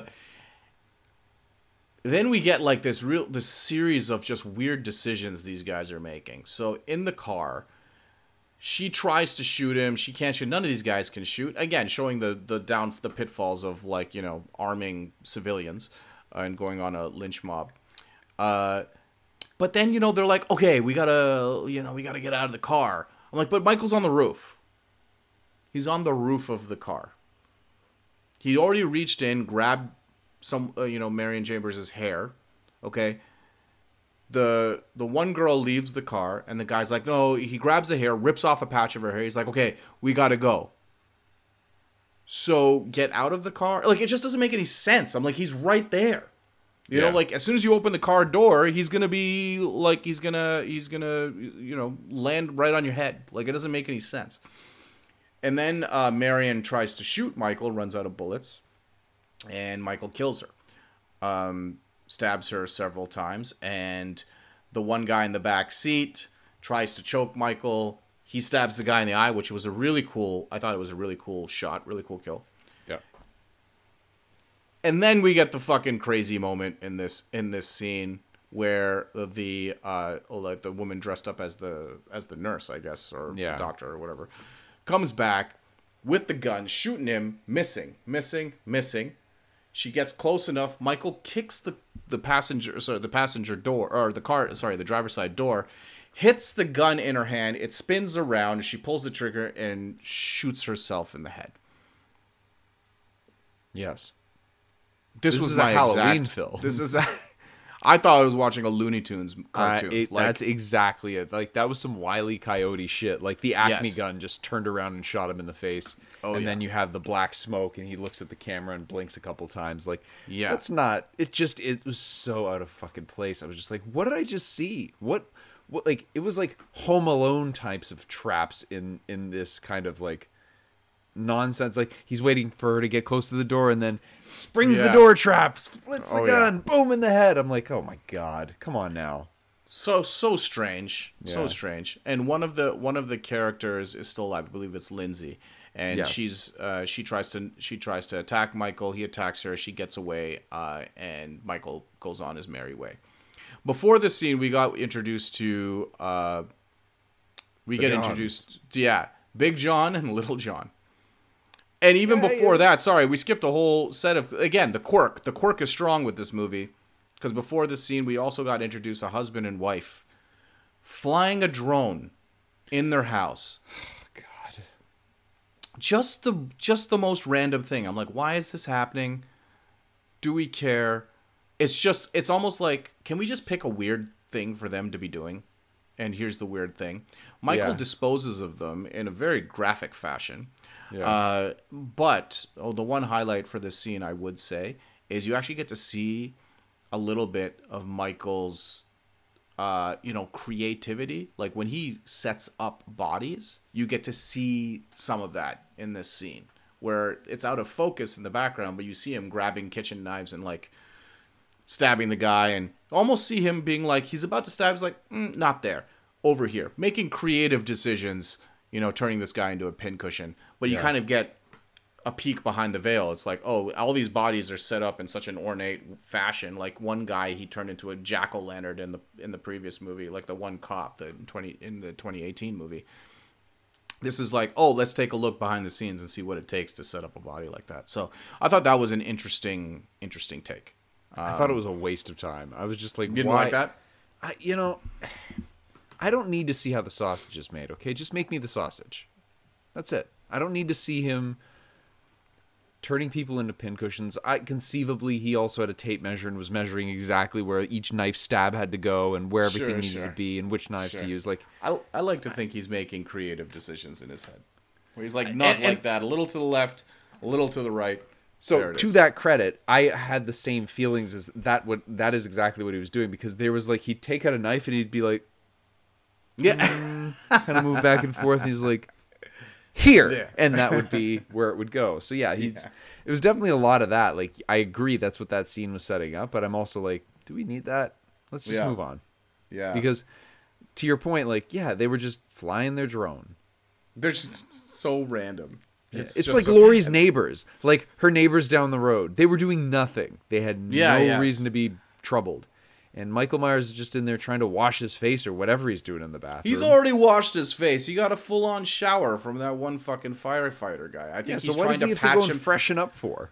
In the Uh, he's in the bathroom. I think he's like actually patching himself up, which w- when you get to the end of the movie just makes no sense because I mean at this point, like I don't think he has enough flesh on his body to hold his fucking skeletal structure to together. So Yeah. um, but uh, but yeah, I guess he's just you know he's like a, he got a boo boo, so he's um, he's patching himself up. But uh, but yeah, so and then after that we get introduced to Big John and Little John, who these kids prank, and I, I actually kind of love this scene because it starts with the character, the actor playing Big. I love. I think I just kind of fell in love with Big John after watching this movie so many times. I just his attitude. He's just so great in this movie. He doesn't give a shit. Yeah. He just like he fucking loves. He wants to scare these kids so bad, but he's introduced smoking a joint, dancing to a song which I just can't get fucking enough of now, and it's called "Stop, Look, and Listen." It's Halloween by Pete Antell, and it's this like vintage Halloween song. But it's such a good song, and he's just like really dancing, really like getting into it. He's you know? into And it, dude. Oh, I love that. I love this scene. It's and this, and this is where it's so quirky for no reason. But this is I'm just kind of love this. I love this scene. Now the rest of the stuff with Big John and Little John makes zero sense. And it's like quirky for no reason, but I fucking loved I love that. I just love the the the zaniness of these characters. These kids come, prank them, and then they tell them that this is how he's telling the audience that this is this is actually Michael Myers' house that they're living in. Um, and then of course Michael shows up later, uh, and Big John and Little John are dispatched, and this is again a bunch of just really poor decision making on all fronts here. Uh, when Michael gets into the house, they know there's someone in the house. They know someone was bleeding, and they're in the house.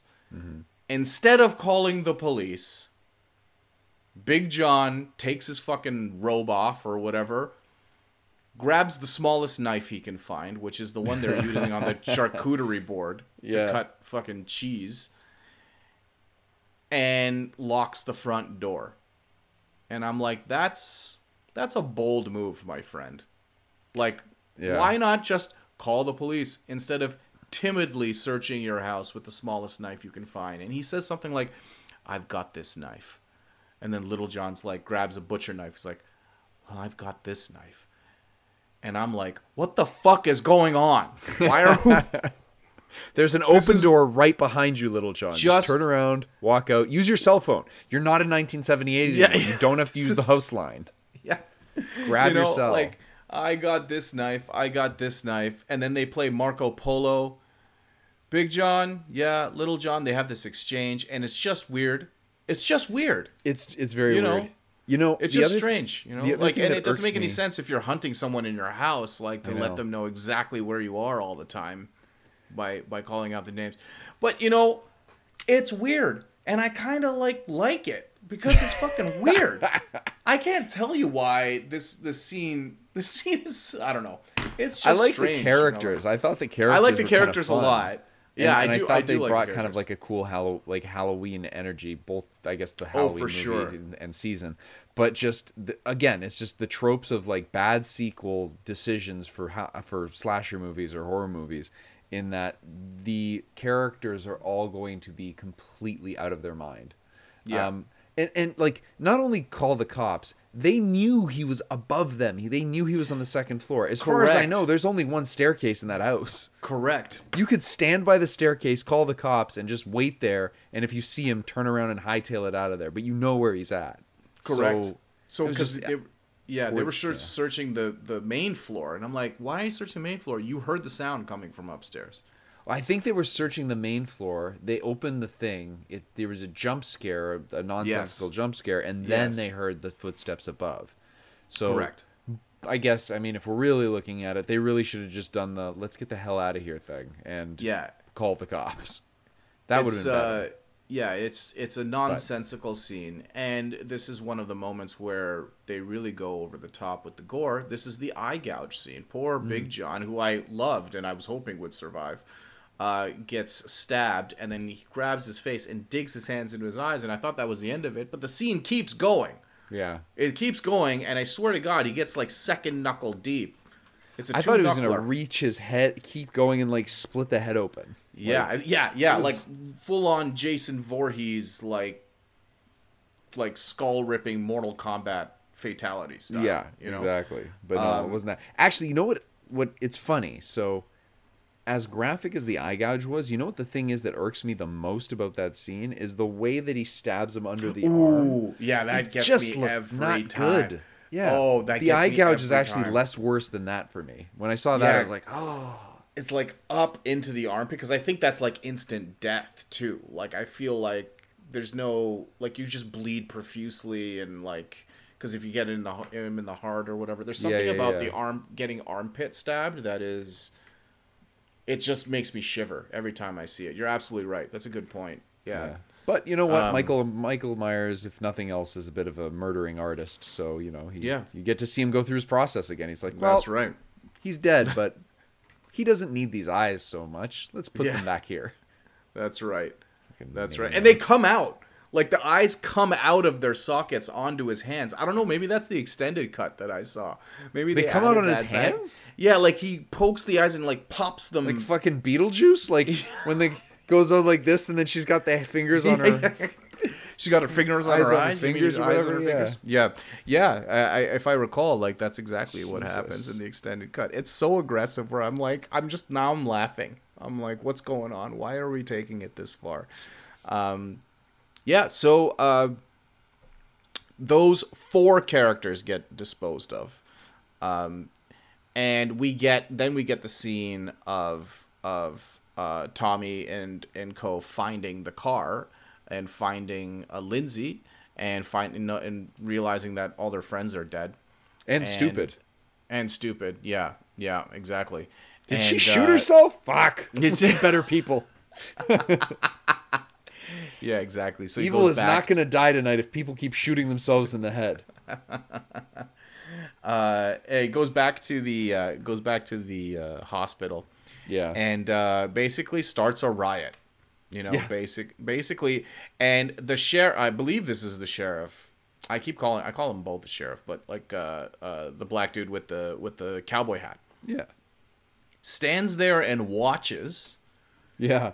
Tommy Doyle stir this entire group into a frothing frenzy Yes. with the motto "Evil dies tonight," the chant, if you will, of this of this group. Evil dies tonight. And to his credit, he said it at least a few times up leading up to that, so it just kept on building until it becomes this aggressive chant. Yes, they say it a lot in this movie. Watching it this time, I think it's fairly organic with how it comes up, but then how they push it over the top with the with everyone yelling it out as a part of like uh, as a part of like the mob. I think they take it a little too they took it too far there. Um, but uh, sorry, there's one thing I wanted to point out. One of the characters that dies in the first film, because this is the same night as the first of the two out 2018 film. This is a thing that I really, really liked. You know, you want to talk about sort of like trauma and stuff. She comes in looking for her son. Yeah. She's like, "Where's my son?" In a panic, and the doctors are like, or uh, the the receptionist like, I, "I don't know. You need to fill out this form." It's total frenzy. This is this is why I like this stuff, but it's wrapped in this like weird you know, quirky, um, sometimes you know, zany and like ridiculous like packaging, right? But there's Yeah. stuff in here that I really like.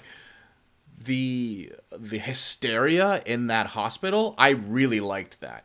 Mm-hmm. My favorite thing is that people keep showing up and they're hurt. You notice that? I'm like, what's fucking happening out there? Is like Michael just like slashing people on the street and just like walking away? Like he's he's actually just operating, killing so many more people, and some of them show up and they're just like randomly hurt. You know, I'm like, oh man, this guy's busy. Like he's doing a lot of he's. He's not just killing the people that we see on the screen. He's just fucking attacking everyone on the street. uh, at this point, he's like, "We're not equipped to handle this situation. The hospital isn't."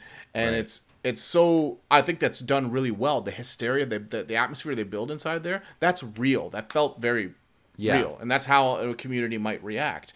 Even this sort of frothing frenzy they get built up to, I can believe that, and that's where I want this movie to go.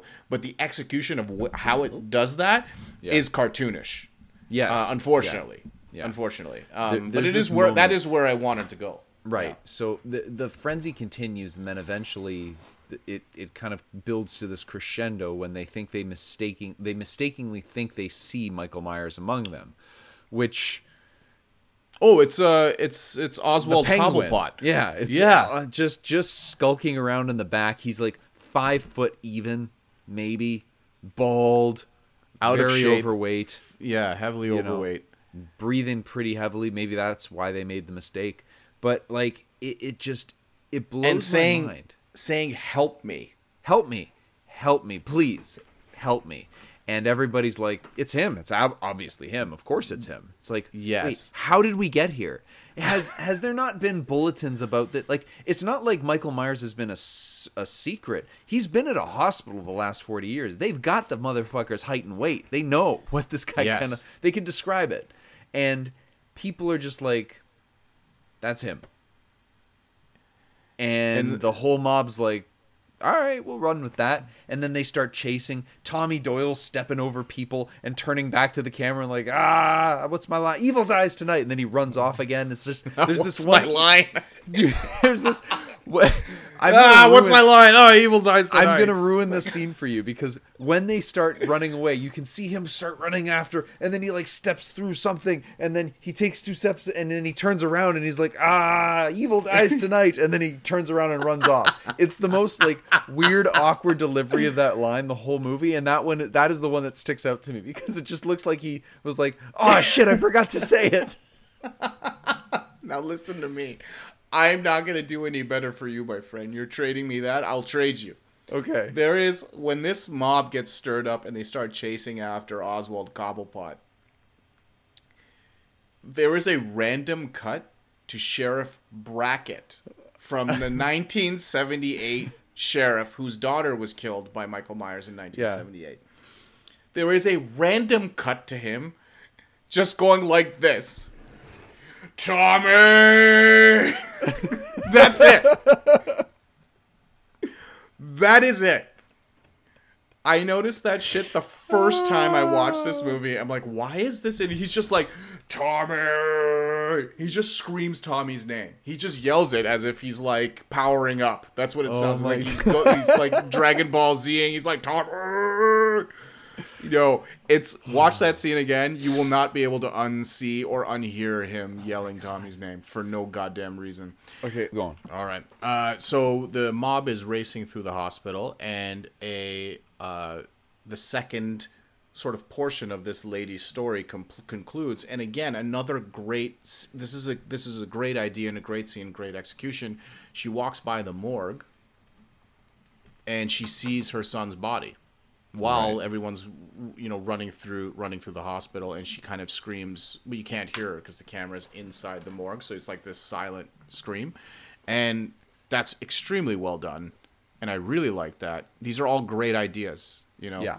um and like the mob is running around you know we come back to this you know mob running around evil dies tonight and um chasing this guy uh, who they think is Michael Myers, and uh, Laurie's uh, daughter uh, manages to find him and convince him, it's like, hey, we're not going to hurt you. We know you're not Michael Myers. Uh, Jamie Lee Curtis, sorry, Laurie Strode tries to convince people that it's not Michael. Um, a doctor runs into her at one point and she knees him in the balls. I don't know if you noticed that scene, but that was excellent. That was so great. Um, uh, you know, the police can't control the situation. Right. Uh, and uh, eventually, uh, this leads to uh, this guy um, seeing no hope, no escape from this place with a bunch of people who want to bash his brains in. So he just jumps from what the fourth or fifth floor of this hospital building and lands with a wet splat. Um, there is it's a very wet and very gross uh, cl- close up of his body after. Um, but one of the things that was really cool about this is when he jumps out, there is a camera shot of it's it's falling, and you see Yeah. his hands. You see his hands in frame as he's falling from his POV. I'm like, I can't remember if I've seen another movie do that before. I thought that was really, that was a really um, cool, cool shot, and and really gives you the feeling of falling. To be honest, um, so yeah, and then they come down. They're like, oh, it's not him. Oh well, Whoops. whoopsie daisies. Um, It didn't seem to make much of an impact on them, despite the impact it made on Oswald Cobblepot. But they didn't Yeah. really seem to give a shit that they like. They kind of were like, ah, well, let's go mob somewhere else. yeah, let's get this. Yeah, let's get this show. At least the there's road. one less guy that we could potentially mistake for him. Yeah, exactly. Exactly. Yes. Um, we haven't talked a lot about Laurie because, to be frank, she's not, uh, you know, in this movie a whole lot. She's confined to a hospital bed. Um, the one thing that does happen in there, there's sort of a confession from the sheriff who's in the bed next to her, going back to that 1978 flashback sequence where it shows you that when Michael was caught, after he's doing his kind of look at me junk stance, um, Donald Pleasence's uh, Dr. Loomis was going to shoot him right in the head. And young uh, uh, deputy, uh, what's his face? Uh, Frank, yeah, Frank. Yeah, not Frank Drebin, but police squad. but Frank uh, stops him from doing it. Yeah. Uh, and feels that it's his fault that Michael continue has continued his rampage because he uh, he stopped Doctor Loomis from killing him. Uh, so that's about you know really it. Like from that conversation, you get you get a couple a little bit of insight into Laurie how Laurie feels about Michael still being alive. Here's another idea I absolutely love about Okay. this movie the idea that Michael's violence is random. Mm-hmm. And the idea that Laurie Strode is convinced that Michael is obsessed with her. Yeah. She says, he is coming here. That's kind of what starts the whole hysteria at the hospital. She's like, he is coming for me. He's coming to the hospital to kill me. Yeah. And they're like, how do you know? I love this part with characters questioning her. Like, I thought that was really, really great. Really Yeah. well written. It's like, how do you know that? What makes you say he's coming here? He's like, well, he came to the compound. It's like, no, he didn't. It wasn't his obsession with you that got him to your compound in the last film. Mm-hmm.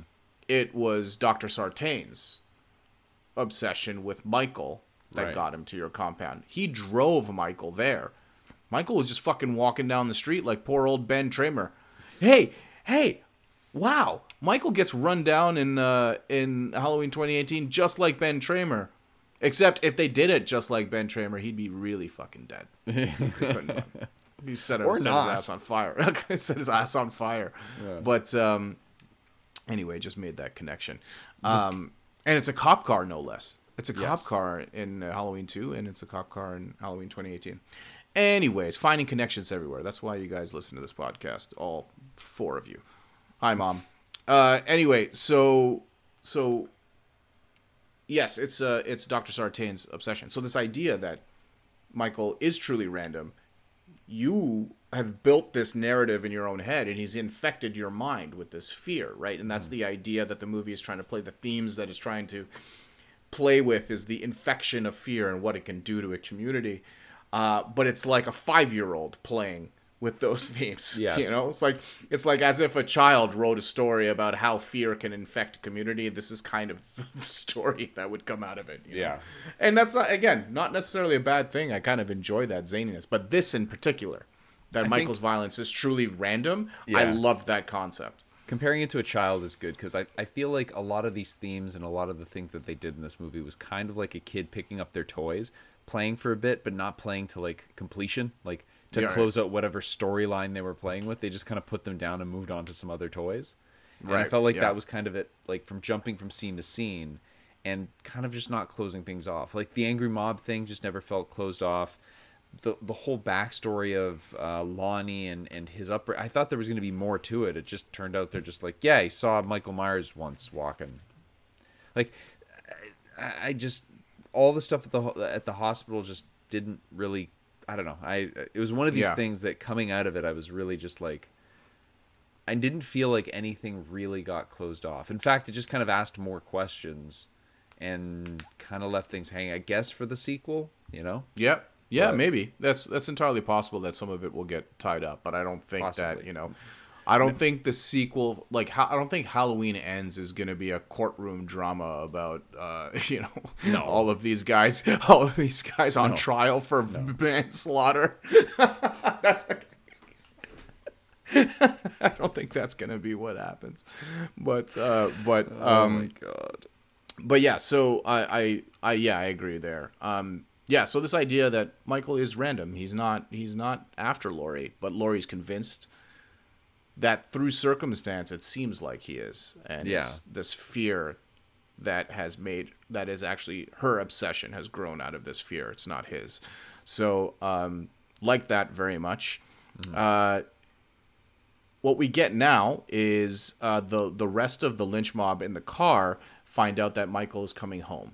He's going back to his house. If they look at a map, Lonnie, uh, Laurie's granddaughter, and Laurie's granddaughter's boyfriend, f- it's just three of them now. Yeah.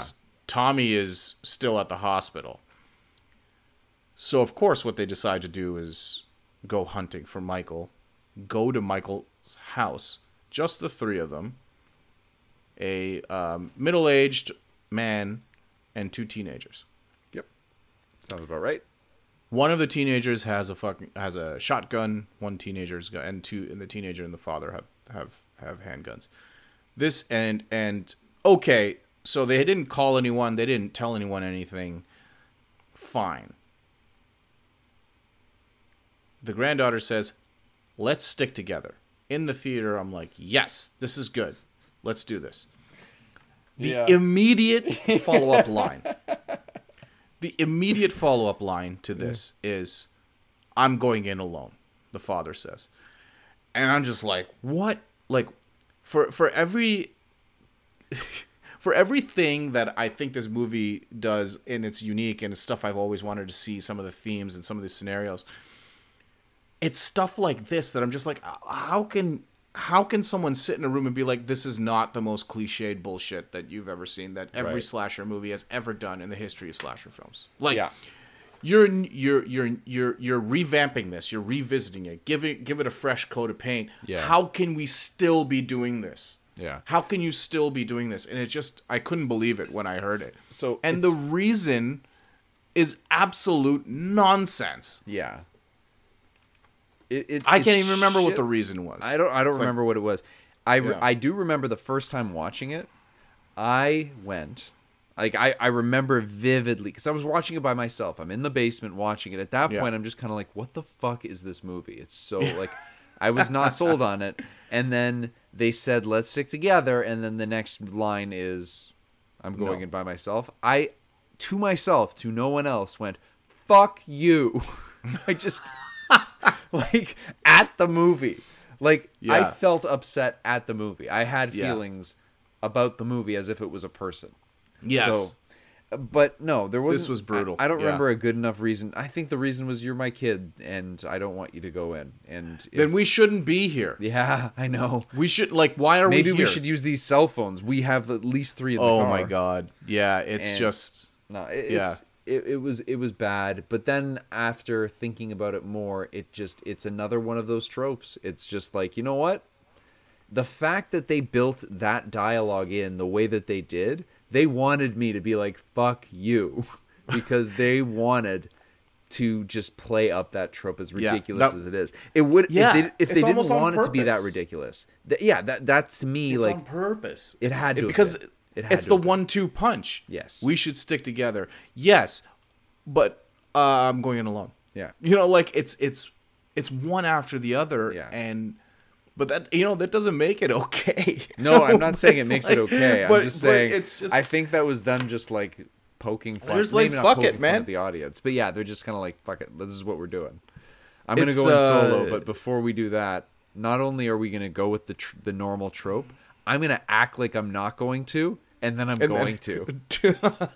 Hence, fuck, fuck you. you. Yeah. Oh, that's a total fuck you moment. Oh my god. Um, yeah. So, uh, so this guy Lonnie, who was played by a great actor, and if you've ever seen uh, Midnight Mass, the uh, Netflix uh, uh, uh, mini uh, miniseries, uh, the Mike Flanagan miniseries, if you haven't seen it, you should definitely watch it. It is exceptional, and he is amazing in that.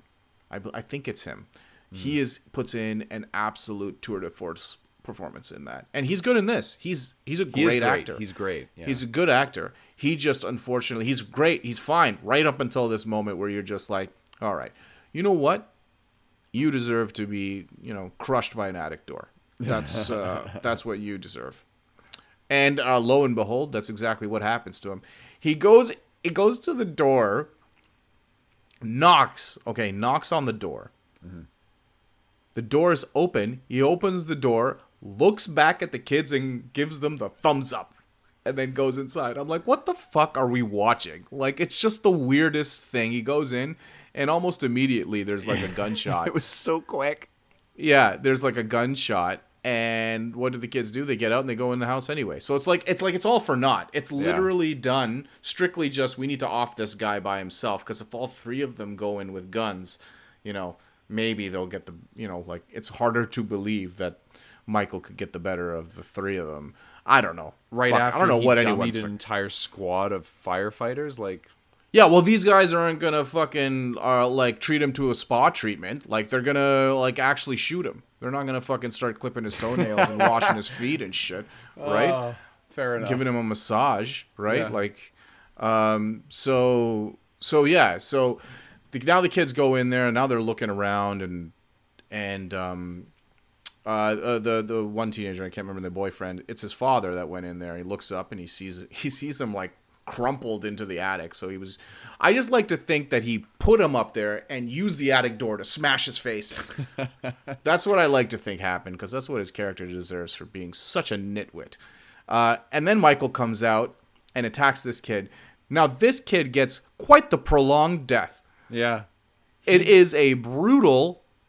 This is a Rob Zombie level, like brutal death. Yeah. Again, just upping the ante on, uh, like firing on every violent cylinder that they could possibly think of.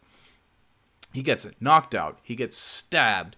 He gets uh, his head rammed through some through some uh, spokes or spo- spindles on a on a staircase, and then he gets like slammed up and down on the staircase, up and down, up and down. At some point, he's like drooling out of his mouth, and he's getting smashed from side to side. And um, she tries to save him. She gets knocked down the stairs, breaks her leg.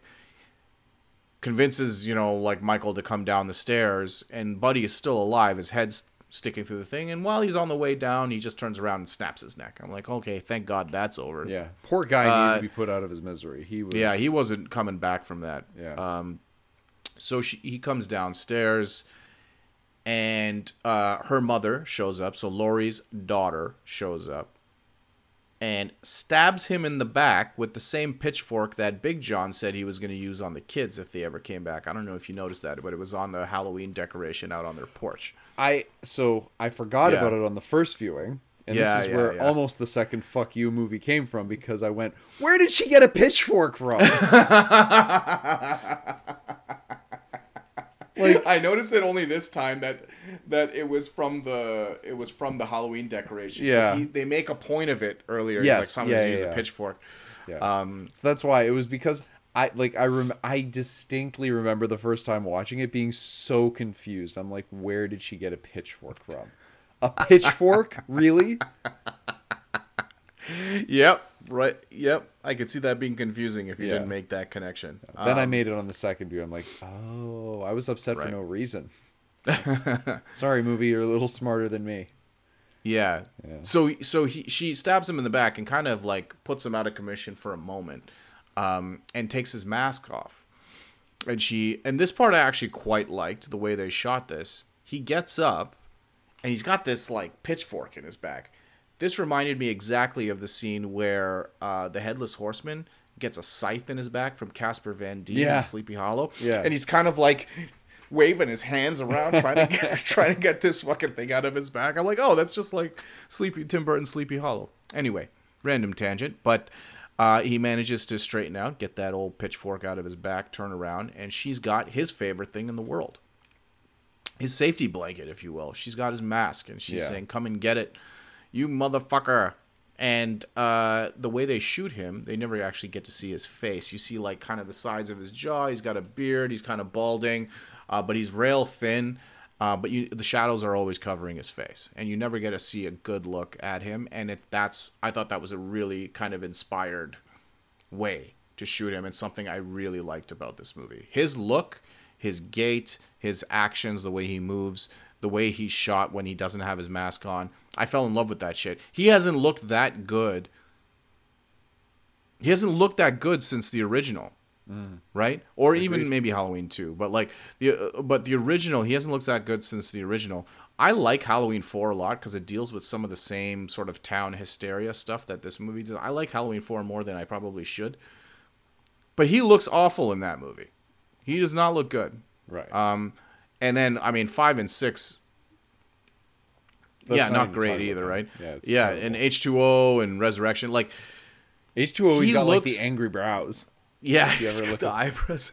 yeah, he's got the he's got the furrowed permanent furrow scowl on his face. But Yeah. this uh, uh, the tw- 2018 in this movie, he's never looked better, and Mm-hmm. I absolutely love that because one of my favorite things about Halloween is the visual iconography Yeah. is absolutely that. I only came around to loving the original Halloween, and I was even a Carpenter fan. I always thought it was boring. Like, I always thought the original Halloween was kind of boring. It was only in the last maybe 10, 12 years that I started to really appreciate how that movie takes its time. Mm-hmm. But even when I thought the movie was boring, the visual iconography of that film has stayed with me forever. And these two movies, and I'm assuming Halloween ends, he looks he's gonna look great. yeah. No matter how you know, no matter what the film, you know, the film quality and like whether you like it or don't like it, he's gonna look great. David Gordon Green shot the shit out of this movie. It lo- he looks amazing, and this is a great scene where she he's walking after her with uh, without the mask on. What did you think uh, of him without the mask on? Um, the rail thin thing uh, it it it always i mean i've seen this multiple times it's just odd like he looks kind of like he looks skinnier than i feel like he is when he's got the mask on and maybe the mask is just filling it Oh, out right. but like Yes, yeah, it yeah. just it, it it was always a little bit jarring but i think that's a good thing because i I, I don't want to say the his powers in his mask per se because that's not really a, an accurate statement or at least I don't think it is Right. but I mean, there's something kind of to that. I feel like the allure of the shape is that mask, is that silhouette, and as soon as you take that Yeah. away, it kind of humanizes him.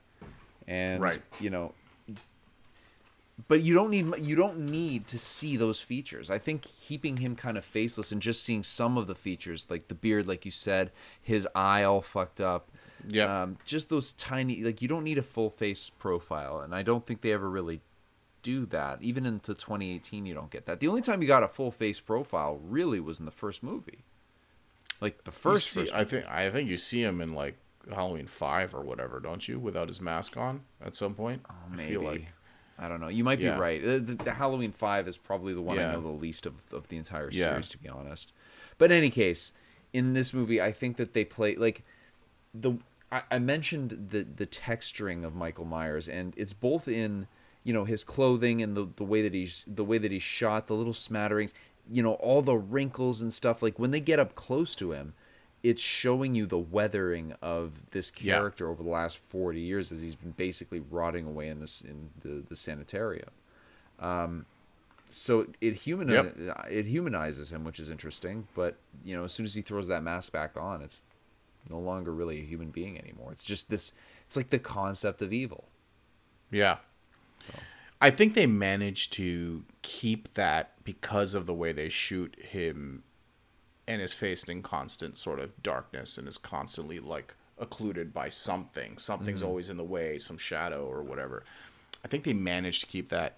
Uh, but I can appreciate that, you know, seeing him without his mask humanizes him a little too much. But I do think they successfully keep him as kind of inaccessible as a human being because of the way they shoot they they shoot his face. It's like that scene from Desperado when Steve Buscemi's telling the story, Yeah. and like just as the shadow was about to re- reveal his face, like the the shadows kind of come back down, and like I always love that scene in that movie. Fucking Desperado's Robert great, man. That is yeah, Robert Rodriguez on fire on that in that movie, just amazing. yeah.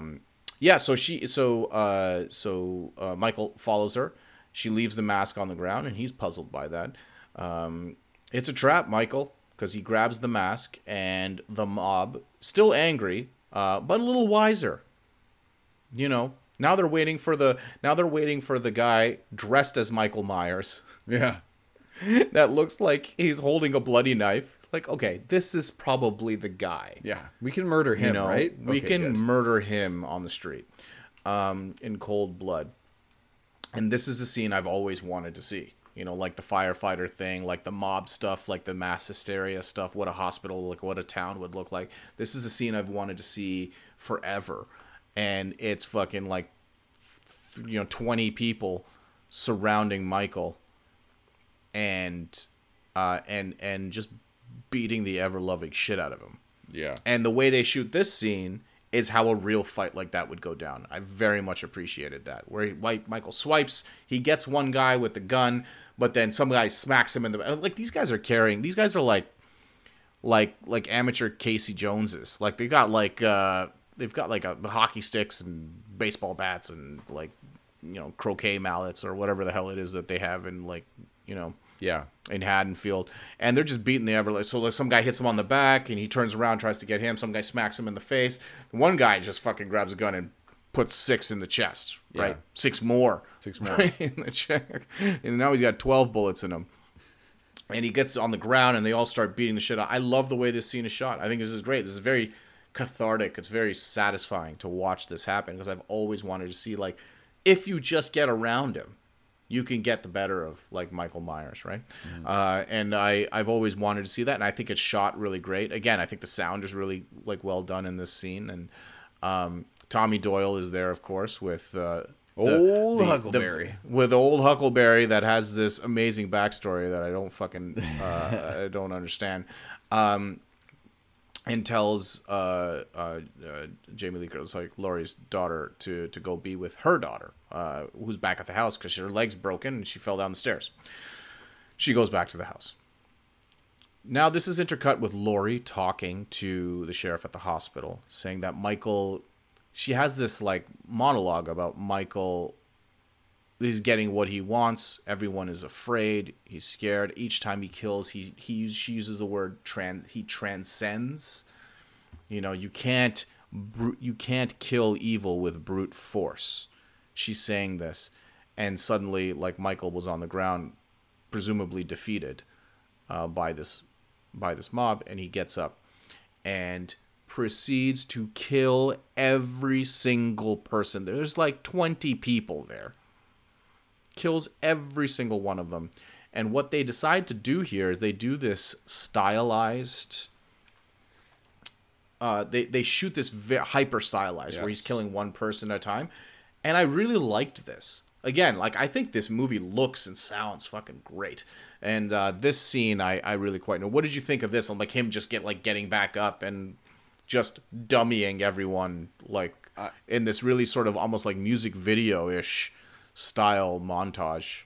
Um, It was my favorite scene in the movie. Um, Oh yeah, it, it, it was one of these things that just like I, I don't feel like you've seen anything like that in a Halloween film to this No. day. Um, at that it's so style so stylish. super stylized. Yeah. looked really good, and that's that's where I really realized just how dark his eyes were. Like, cause there, there's that one shot where Tommy Doyle is basically face to face with him, just as he's Yeah. basically, you know, the life is being is escaping his body, and you Yeah. see nothing. You're right in his grill. There's nothing behind those eyes. It's just black. Right. Um, so I, I really like that and it was there wasn't much to it like where where i thought there was a lot of flair and i mean it was stylized. So this style is it like this the stylized approach that they took here i thought was very streamlined and very simple and i like that. Mm-hmm. Mm-hmm. No no really complex backgrounds no you know one at a time it was dealing with it wasn't going too crazy whereas like the firefighter scene was just kind of all over the place. There was just Yeah, a lot right. going on. You had all these different weapons and yeah. this was just literally stabby stabby stabby and it was just it kept things very simple blood splatter, blood splatter on the lens. on the, on the lens. Yeah, on the yeah, mask yeah. you get a little on of the that mask. too so yeah, there's again it's adding more Some and more really layers cool- to the actual look of myers Yeah. um, so yeah, I mean, I, I and I like that you mentioned the sound, like the sound, the way the knife swipes were sounding, and oh yeah. I, I don't know. I just, I, I think that I don't know what I would have done or could suggest to make that scene better. I thought it was No, perfect. I think it's great. it was yeah, no, I thought it was really great. Yeah, I really liked that. I liked her like monologue too. What she was talking about here. Yeah, the movie is definitely and the two- 2018 movie is definitely like they're playing with the supernatural aspect of Michael Myers and like his his embodiment of of evil. This movie makes makes no attempt to uh, sort that out, no, but firmly we can say that there is something else going on here, right? He's not a man. He's not human. yeah. There's something, something. Nobody could survive that. And she says that. She says that. I think she says exactly that. She's like, no man could survive what he has been through. So, like, what is he? Can you defeat him with brute force? Right. So, um, it's interesting. It poses a lot of questions, but doesn't doesn't answer much of much of anything. And then we get the ending where um, uh, Laurie Strode's uh, daughter goes into the Myers house, which is swarming with cops at this point, and goes upstairs because this whole idea of Michael looking out from his uh, sister's window at Haddonfield. Someone suggests at one point that he's not looking at Haddonfield he's actually looking at his own reflection in the window and he's looking not he's not looking outward he's looking inward right? So this interesting idea and i want you to rem- i want you to think of this. Now that i think of it in this movie and the 2018 movie there are a lot of shots of michael in reflection. In this movie you get to see a reflection on a window or a reflection in someone's eyes. In the first movie you get the that one the the, the single take shot of his rampage through uh Yeah. you know through the thing and he's looks through a window and it's a reflection of his of his mask. I'm like there's a lot of reflection stuff going on in these movies and i'm like i think this is going to have something i think it's a motif i guess i would say like through these films. So i think they're going to do something with that in in halloween ends. It's going to tie up somehow. So she goes upstairs into michael's sister's old room and she looks out just to be like what the fuck? Like what's what's what what was michael doing up here? And i thought that was really interesting that she went up there and uh michael lo and behold comes back and stabs the ever loving shit out of her and kills her which was a genuine surprise to me. Yeah. a genuine surprise that they killed this character. I, I I didn't see it coming. Did you notice when she was looking up at the at his sister's room that there was Yes. the young the young bo- Michael the Myers was boy. in there? Yeah, the boy. yes Yeah. yeah, I I don't in know. In the I- clown costume or whatever there's something there's something going on with that window. yeah Or at least that's what they're Yeah. leading us to believe. Obviously, I, I I don't know whether or not this you know Halloween ends is going to pay that off or kind of explain it in any way, but I mean that's what they're alluding to. They're alluding to that there's something going on up there. yeah So now the question is Yep. what? What? So we were just talking about the extended cut of this film, which is the one that I've been watching on the Blu-ray that I've got, the 4K Blu-ray that I've got. Um, the movie continues after this, where Laurie is trying to call her daughter from the hospital, and she and Michael picks up on the other line, and it's just heavy breathing, uh, which is a callback to the first film. uh, and she now knows that her her daughter has been killed, and uh, and she says, "I'm coming for you," and she leaves the hospital with a bloody knife, and that's the end of the extended cut. I believe the theatrical cut ends with her with her daughter's death in the house. Correct, I yeah. believe with the end of that monologue. I think. Um, yeah, and then uh, and then that's it. I think the only other things I want to mention uh, here are the fact that this score is phenomenal. I love the score to this movie. I think it's even better than the first movie, and you are doing your best to absolutely ruin this score for me. It's particular the track is what is it? Unstoppable, Unkillable. Kill, unkillable. Uh, where it's kind of got it is a it is a club banger. Like if you were ever to play a Halloween song at a club, like this would be it. Yeah, it's got a it's got a real driving sort of like uh you know, top 40 sort of like beat to it, very up tempo, and it's actually the song that's played while the boyfriend is being fucking slammed around the uh the the spindles of the staircase if I recall. Yeah. Who ironically Um, he was very killable. Yeah, well, you know, the song wasn't about him, so uh um yeah, so that's a the the the, the fuck you. That uh uh people can't see your fucking shit eating, eating grin right now. Uh so anyway, uh the the score is is really good and it's one I listen to a lot and um and the score for the first movie was really good, but I think this one elaborates on those themes and it's actually like feels still feels fresh. It doesn't feel like it's reusing stuff from old films. It's you know I think Carpenter, Cody Carpenter, and um, Daniel Davies, I believe, is the crew that is that are, that are doing that. His son and Godson, and like they're crushing it, man. I can see these guys having an absolute blast making these scores for these Yeah. films. To be honest, like so, I really like the score for the film. And the other thing I would mention, the credits, the intro credits for this film, the credit sequence, the beginning of the movie Yeah. the best credit sequence in all of the films, like even the original. This is the single-handedly best credit sequence. I absolutely fucking loved the credit sequence to this film. In contrast to Halloween 2018, which I thought had a fairly like a very poorly done credit sequence. I wasn't it was like the decomposing, pumpkin decomposing, yeah. that was like reversing and and recomposing, I guess, into a pumpkin. It looked like someone. It looked like an inflatable, like someone was like pumping the pumpkin up full of air slowly as it kind of like came back. So it looked a little hokey. This looked really cool with all the pumpkins fading in and fading out, and slowly they're catching fire Yeah.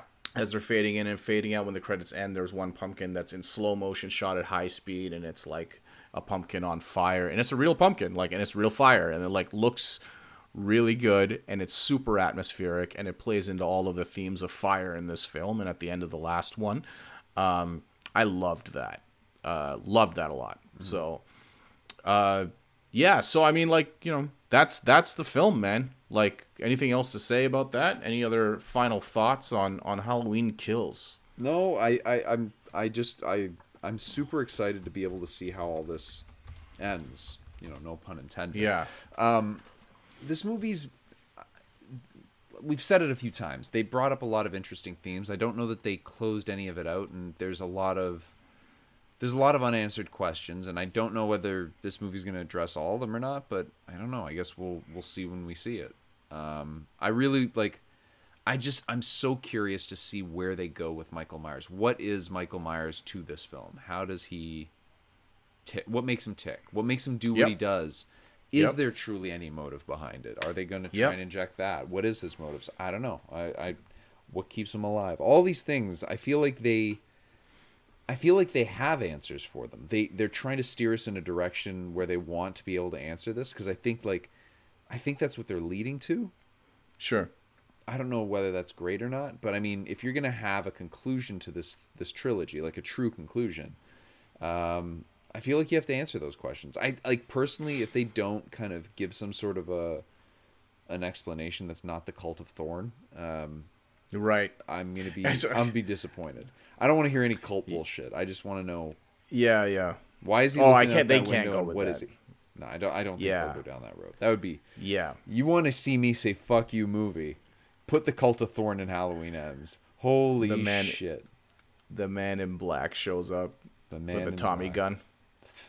Uh, oh my god, dude, that would be amazing if they if they the cult of Thorn. Yeah, no, I agree with you. I'm I'm despite the zaniness of this film, I've learned to kind of embrace the like the the weirdness of this movie, you know, and the characters like Big John and Little John. That whole interaction, I was like in the theater, I'm like, what the fuck am I watching? Now I've seen it a few times, and I'm kind of like looking forward to meeting Big John and Little John again. You know, like there's something cozy about like their Halloween night where they're just chilling, listening to dope ass Halloween tunes. Yeah. you know, watching a movie. I was just like. Yeah, I've kind of like learned to love it, learned to like embrace that, Well, the, even the like weirdness. you know? Lonnie and his stupid son, like you know what it is? They made a lot of very likable characters that you can relate Yeah. to, very likable Yeah. and relatable characters, um, and quite a few not. But I mean, the ones that are there, they're great. It's just that they are unfortunately not very bright and very poor decision makers because they just Right. basically choose death every single turn they have. They're like. What is the quickest way that I could potentially die tonight? Well, okay, let's split up and let's not call the cops. Cool. cool yeah, Cool. yeah, that's right. Yeah, yeah. Um, so I just looked it up. The final body count, according to thedeadmeat.fandom.com, Jesus. for Halloween kills is uh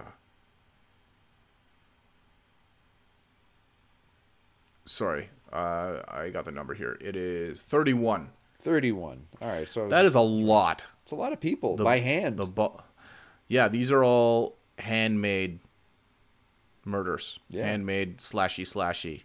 Uh, oh actually you know what? Let's say 30 because the first person he doesn't kill fucking jim cummings. Like the officer mccabe he, the other guy the, the the frank the sheriff shoots him in the throat in 1978 oh, eh. accidentally shoots him in the throat so yeah that's not his kill he can't claim that one so 30 I'll for call michael it a co-kill. I'll call it a co-kill. Coke, yeah, it's a, it's an assist. yeah, yeah, definitely an assist. Yes, yes. Yeah, an assist It led kill. to a kill. Yeah, Human shielding him led to a kill. yeah. Can we talk about how fast, very quickly, um, how fast yeah. he moves when he wants to? Oh, I lo- I love that. I He love that he. Fucking ran out of there like li- the Flash turning back time. He was Yeah. crazy. Yeah, uh, in the flashback, and even in his house, um, uh, when he attacks the teenager, the the the the, uh, the boyfriend, he comes storming out of that closet. Yeah. Like he's he's out there and he's wearing his you know his runners. Like he is ready to go. Yeah. Um, and by the way, was he just sitting in that closet waiting for this asshole to come up the stairs? I can just see him just waiting. There's like, a "Okay, I'm lot of hide hide and seek. I'm going gonna hide in here. this movie, dude. I'm gonna He- hide in here right now. Yeah, he just kind of like hides in there, hides in the shelter thing, and then once the fire's going, and the fireman drops down. He's like, "Hello," and then he just, like, he just That's He's right. playing hide and seek a lot. He was playing hide and seek with the kids. They said it. That's right. He was just popping in and popping out. He was just trying to have a good time, and these this mob showed up. Yeah, yeah. It was The just firefighters showed up, tried to give him a shower. That's really what pissed him off. I bet you he was gonna fuck off after being nearly killed in a fire, yeah. and these firefighters tried to give him a shower. He's like, you know what? This whole town deserves to die. Motherfucker, these coveralls are dry clean only. Well, um, here I go. I uh. Uh, I can't. I, I don't know if you if you have a history of seeing uh, Halloween in the theaters, but uh, like I said, I, I like Halloween four quite a bit, and I'm actually going to revisit that. Hopefully, I could get that in before Halloween. Yeah. Uh, but uh, you know, I was one of those guys that again, I like the iconography of the film, so I would see the movie in the theater. So I was one of the lucky guys who got to see H2O when it came out on VHS, Uh huh. and I liked it.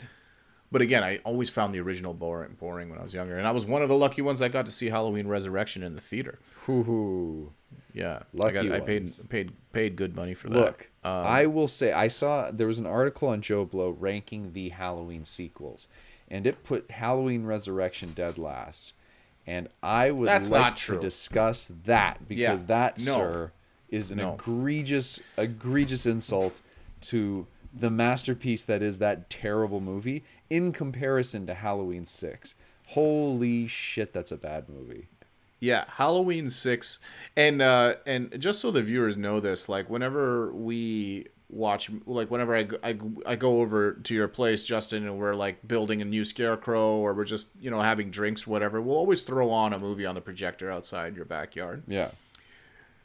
And my brother was there last year or the year before and we're like ah you know what let's throw on halloween resurrection let's throw on a movie from actually this was the thought process let's throw on a movie from the halloween series because my brother's never seen one Yeah. I've got a great idea. Let's throw on Halloween Resurrection. Somehow that was a good. We watched the whole movie, okay. And my brother to this day is like, I have questions. That was his response when the movie was done. I have questions. What the fuck? And I was like, okay. And then uh, we had what your sister's cousin, sorry, your your wife's cousin Yeah. Uh was was with you guys and I came over what was it like a like a couple of weeks ago. Yeah. Yeah. Yeah. For- Uh, and uh, we came over to kind of build the frame for the Headless Horseman. Yeah. And again, great time. We're gonna have a few beers and throw on a movie, and somebody else was there, so of course we have to throw on a terrible Halloween sequel, yeah. like Halloween. This is this great movie that that was you know that was out a long time ago. It's an older film, but it's it's an absolute stone cold classic. You should watch it. But tonight we're gonna show you Halloween Six: The Curse of Michael Myers. So I didn't tell you this. The next day, Nisha comes up to me. She goes, "I heard you watched a movie with uh, with my cousin last night." And Atul, I was like, "Yeah." She's like, "You had to show her the worst one of the series of whatever it is you watched." I was like, "Yep." yes, I did. So, listeners, we have a long, sad history of showing the worst sequels of the Halloween franchise to people who have never seen a Halloween movie before, thereby ensuring, without a doubt, that they will never watch another Halloween movie again. Why do we do this? We're sabotaging. like I don't understand why we do that. We're sabotaging the box office. That's what it is. We're getting I- people to like not want to go and see. It just I'm convinced that okay, so I think there is a practical reason because we are doing other things while the movie Yeah. is playing. yeah. Typically, we want to watch one where we're like we don't really have to pay attention like the whole time. And look, man, I find nice things to say about movies all the time. There are things I like about Halloween Resurrection. There are things I like about Halloween Six. I'll watch a I'll watch every like Halloween sequel. I don't mind. Yeah. you throw that on. It's almost always entertaining Yeah.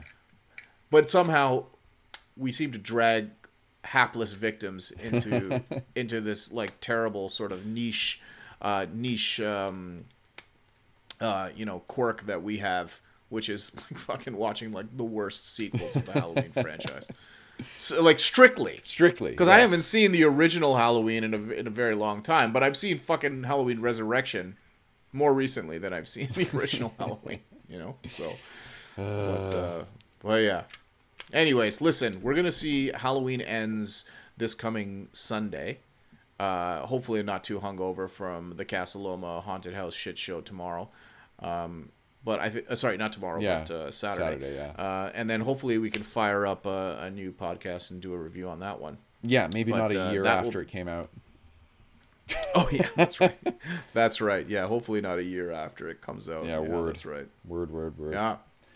All right. Any, Cool, man. I think we can. Yeah, I think that's it, man. I think. um I think we can we can call it Beauty. today.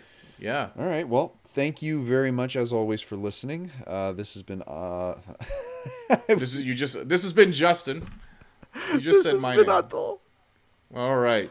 All right. God, my Dob- brain's fried, man. doppelganger. My brain yes, is fried. Yes, yes, Let's call it. Let's call it. Let's get s- let's get some sleep. Let's listen to some dope ass, dope ass vintage Halloween tunes, and lull ourselves to a quiet, to a quiet sleep. That was cute. I don't know what I'm going. I don't, don't know. know. where I'm going with. I'm this. ending this now. Goodbye. Goodbye.